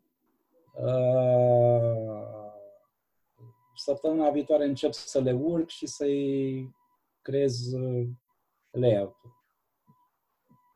reviste și pe 30 să-i dau drumul pac, să fie... Și trebuie să-i fac și acolo copertă, da, și astea îți iau o grămadă de, de timp, de energie, de nervi și așa mai departe. Cine semnează ilustrația? Păi cred că tot Cătălin Negrea o să dea coperta și la numărul Iar ăsta. un pește zburător. E, nu, aș vrea să-i cer altceva. Da, am de la el cu pești din ăștia, Știu, dar știu. uh, Stilul. nu, vreau să-i cer altceva. Ca să nu... O locomotivă zburătoare. Da, o luăm, iată, dar și aia cu pești incrustați acolo, ceva. Da. Uh, uh, stai nu un pic. Uh, ai zis, sau ține o minte greșit, că vei, veți scoate și o ediție tipărită? Da, intenția e să scoatem o ediție tipărită, un almanach, dacă vrei, să strângem cele mai bune contribuții din revistă și să le scoatem pe plin. Problema, știi, care este, e, bă, e greu. În momentul când autorul român aude de print, deja ca în desene animate vedeți cu ochii cum încep, dolar, dolar, dolar, dolari. Euro, euro. Uh, mă rog, euro. Uh, a, frate, o scos pe plin? Păi vreau drepturi de autor. Prietene, îți dau 50% drepturi de autor. Nimeni pe lumea asta nu-ți dă 50%. De eu vând 5 bucăți. Deci pot să-ți dau un avans 5 lei și 75 de bani drepturi de autor. Poftim, ia de aici. Asta e realitatea. Ce vorbeam mai devreme. O facem doar că putem să o facem și că vrem să o facem ca să ne distrăm. Al minter, dacă e după mintea mea, eu aș face-o pe print on demand, aș scoate Perfect de acord cu uh, Ideea aș asta scoate, sau aș scoate bani din buzunar, aș scoate, nu știu, 10-20 de exemplare și le-aș da gratis și atât. Pentru că dacă le vând, apar alte probleme, de fisc, de TVA, de Da, Așa. taxe și impozite și toate cele. Da, și decât să fac chestia asta, iertați-mă, mai bine tai ceapă în bucătărie toată ziua. Da. Dacă facem donații și, de exemplu, distribui revista donatorilor. Așa este. Este o chestie la care m-am gândit și ar putea să fie un mecanism de eludare, dar nu mi-e foarte limpede dacă funcționează. Deci tu distribui, dai ceva, o carte, o revistă, nu contează, dar nu cer plată pentru ea. În schimb, există un cont în care poți primi o donație. Astea sunt prevăzute în lege, mecenatul și mai era un cuvânt, îmi scapă acum, donații, mecenat și nu mai știu ce era. Uh, Sponsorizare, ceva de genul ăsta. Conform Deci, legii, m-am, am mai da. citit eu, conform legii, nu ai voie să condiționezi actul de donație de livrarea unui produs sau serviciu. Păi nu, eu nu condiționez nimic, domne, eu ți-o dau gratis. Dacă vrei, dai, dacă nu vrei, nu dai. Asta este ideea. Da, da, așa se poate face. Mai trebuie văzut cui îi dai și asta este, trebuie să ai un, să zic, Dai și tu un O telefon en- înainte, prietene, îți dau revista asta, dă și tu o, 5 o lei acolo. entitate căreia să-i dai. Deci îți trebuie un ONG, îți trebuie un ceva care să colecteze chestia asta, pentru că dacă le colectezi tu pe nume personal, Da, da, da, nu, nu, nu, că nu deja, poți să o faci. deja intri în conflict cu legea dacă Da. faci în felul ăsta. Deci asta spun că e, cu, e problematic să scoți o revistă pe print. Ăsta, Oancea scoate zinul ăla când îl scoate, dar nu știu cum îl dă, îl dă pe bani, habar n-am. Voi știți, îl dă pe bani? Da, Sau vinde îl face? cu 10 lei. La Și îți dă, târguri. îți dă bon? Uh, el, el nu vinde direct. Îl dă prin diverse librării, prin edituri. Și mai nou îl dă prin uh, Red Goblin. Ah. Știi? Nu știu cât pun și ce. Păi iată, înseamnă că are un parteneriat cu ei și atunci a rezolvat elegant problema. Nu Și mai e o prin- chestie. e, El, banii. El are o, un anticariat. Și cred că poate să dea și prin anticariatul ăla. Da, e posibil. În orice caz, cum spunea Darius, nu poți să dai tu pe persoană fizică. Asta e limpede. Deși unii fac treaba asta. Poți să fii plătit, dar nu în România. Și îți deschizi un cont, nu știu, Pioneer, de exemplu. Și primești bani în cont, PayPal. Nu Primești contează, bani acolo. nu contează unde primești banii, ca și rezident uh, sau rezident fiscal în România va trebui Deci- să declar orice venit, uh, Păi nu îl indiferent din ce declari. Care? Cine, cine îți verifică ție contul de PayPal? Păi nu-ți verifică nimeni, dar uh, uh, există ceea ce se numește paper trail și dacă cineva te dă în gât la uh, ANAF, ei sunt obligați să te verifice și conform PayPal-ul are din asta că poate să deie către statele care cer. A, am înțeles. Deci nici așa Scuzi, nu am poți scris să- o carte, se numește, uh, adică nu eu am scris-o, au scris-o Luca Dezmir, se numește Manual de gherilă, gherilă fiscală. Deci toate chestiile astea sunt atât de... Ah, ce drăguț. Da, Da, da, nu da. e complicat cu conturile astea pentru Nu, că nu, sunt uh, nu trei vă să- jucați cu astea, că Da. Mama mea a Lasă fost, urme. uh, a fost uh, ăsta, o- a lucrat în primărie la, la zonă, eu de la asta, la mine se trage prin sânge. A, a lucrat în uh, primărie la zona fiscală, deci știu Da. și am deci am scris o carte despre chestia asta. Nu vă jucați. Dacă vreți uh, consiliere gratuită legată de chestia asta, dați un telefon și vă Apelăm cu stilez eu. Cum, încredere. cum să nu Da. faceți și, și consilierea va fi scurtă. Nu faceți. Pentru Da. că există Sunt de posibilități, acord, chiar, așa chiar este. dacă nu se știe momentan, dacă există cineva care, și știți cum noi ne iubim foarte mult în SF-ul românesc, uh, cineva poate să te sesizeze către organele abilitate care sunt uh, obligate în momentul în care există o sesizare să facă verificări și dacă există paper trail, care mai nou este electronic trail, adică urme pe hârtie sau urme electronice, uh, problema nu este că ai făcut 30 de lei sau 50 de lei. Dacă chestia asta se întâmplă peste 10 ani, se pun penalități și așa mai departe, plus dosar uh, penal de evaziune fiscală. Pentru ce? Pentru 10 lei, 20, 100 de lei, 500 de lei nu merită. Deci trebuie să Da. fie acoperit. Există Dar, o vorbă. uh, dar vorbă- Marian, eu știu, scuze, eu știu că voi aveți uh, SRSFF-ul ca ONG înregistrat. Da. Dacă Așa aveți este. pe ONG, merge și Exact, vă dar recomand stau să și faceți zic. pe ONG. Așa Puteți să este. faceți pe donații pe ONG. Avem Uh, inclusiv contabil care adună 0 cu 0 și dă cât trebuie. Deci, Exact. uh, Păi atunci nu aveți nicio problemă. Faceți pe ONG și salut și acceptați Exact. donații și salut. uh, Donații și mai puteți să mai faceți cont de Patreon. Tot pe Care e tot o ONG. donație. da. Exact. Tot o donație. Da, Ne dar luăm ideea mai este bani. care, care um, o mai mare vizibilitate. Poți să ajungi la mai mulți oameni prin Patreon. Poți să Cu ajungi, dar la, Patreonul, în da. România nu există cult, cultura de a dona. Adică nu se donează. Adică Sunt de acord, dar uite, de exemplu, sunt eu aici, Despre mai ce este vorbim? Cătălin Giurgiu în uh, Da, Canada, ok. adică, na. Mai suntem trei fraieri Eu, eu împrăștiați cunosc pe acolo cineva și... care a scris o carte prin uh, crowdfunding. Deci a zis, bă, vreau să scot o carte Corect. Și mă costă atât, nu știu, 1000, 10.000 Da. de lei. asta Ah. se, iar se poate face. Și oamenii ăia au dat bani acolo, ăla a băgat bani în producție și după aia l-a dat uh, Dar și așa el trebuie să declare la fisc cartea, cu- da, el trebuie să că declare la are fisc, drepturi așa de este. autor și trebuie să plătească uh, impozit plus uh, sănătate. Da, minunat. Deci ideea e că probabil că nu o să scoatem niciodată pe print uh, uh, revista Utopica. Decât așa, pentru noi, un exemplar. Dacă mai sunt Așa alte arată. întrebări pentru Marian,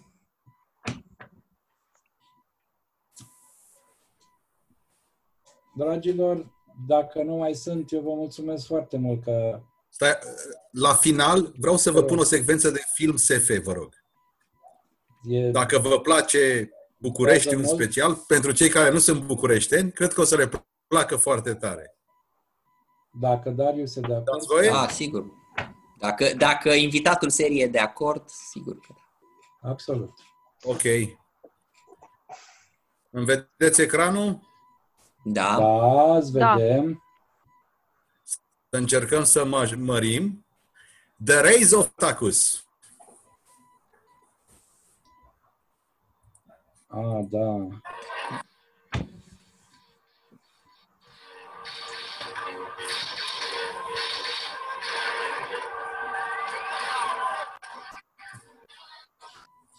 Cam atât a fost. The Rays of Spartacus în cartierul Rahova. da. Da, deci uh,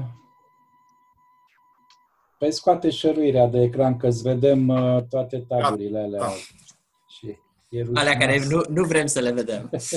e rușinos. Uh, da, astea sunt luptele de stradă care se dau prin București, adică nu te plictisești aici. Eu am pus, uh, am pus o cafteală cu bâte pe Facebook, dar nu era din România, era de undeva din spațiu ex-sovietic. Și uh, nu știu ce comentariu am pus eu acolo, long time ago, far, far away, in another gal- galaxy, nu contează. Uh, dar m-a certat uh, ăsta, Tănase Gheorghe de la Brașov, m-a, m-a tras de urechi că în astfel de momente, dacă postezi așa ceva, asta nu denotă inteligență și nu știu ce. Am văzut. Eu am zis că nici, pe mine nu m-a dat niciodată inteligența afară din casă, deci nu e nicio problemă din punctul meu de vedere. Mm, Dar el s-a simțit ofensat că cartofa cu butele. În fine, bârfe. Da. Dragii mei, ce să vă spun, vă mulțumesc foarte mult că ați, că ați venit și că Noi îți ați mulțumim. ascultat. Îți Vreau mulțumim. să Noi mulțumim. Vă salut pe fiecare în parte. Liliana David, aici de față, îți mulțumesc foarte mult. Ileana Drop, mulțumesc mult. Cristi Vicol, mulțumesc mult și pentru contribuție, a fost excelent. Să știi că ai primit aplauze în redacție. Sorin, la fel îți mulțumesc. Adi, Eu Adrian mulțumesc Chifu, pentru îți că m-ați mulțumesc primit. foarte mult. Îmi pare rău că a picat uh, ce mi-ai dat tu atunci. Știi ce voiam să fac pentru Antares? E bine, a picat. Îți spun acum, îmi pare tare rău. Uh, Mircea Timariu, îți mulțumesc foarte mult pentru prezență. Teodora, îmi pare rău că n-am putut să-ți auzim gleșorul. Da. Uh, dor de lectură. Îți mulțumesc Eu pentru mulțumesc. prezență. Alexandru, îmi pare rău că nu te-am auzit pe tine în seara asta. Ei, uite că mă auzi acum. Te aud acum, sunt sigur că aveai multe chestii de spus. A, probabil, da. Marius, Lili și Daniel, vă mulțumesc din suflet. Sper să ne vedem la ședința comună pe care o să o facem cândva. Oricum, Darius, nu o să o facem foarte curând, adică probabil undeva ca orizont de timp să fie cam pe o lună, dacă ești de acord, o lună. Da, lună și ok, ceva. ok. Mai Sigur, spre vară, discutăm. încolo. Rămâne să discutăm. Da? Bine, dragii mei, atunci eu vă zic noapte bună. Aveți Maria. grijă de voi, purtați mulți, spălați-vă pe mâini, purtați mănuși Mersi, și la fel. nu Băi, vă dați în mulțumim. brațe cu necunoscuți. Și Asta e mulțumesc important. foarte mult că m-ați primit și pe mine. Cu drag, toată lumea este binevenită. Mulțumesc, în primul rând, invitatului serii, mulțumesc celor Mare care au drag. participat. Înregistrarea va fi disponibilă în câteva zile.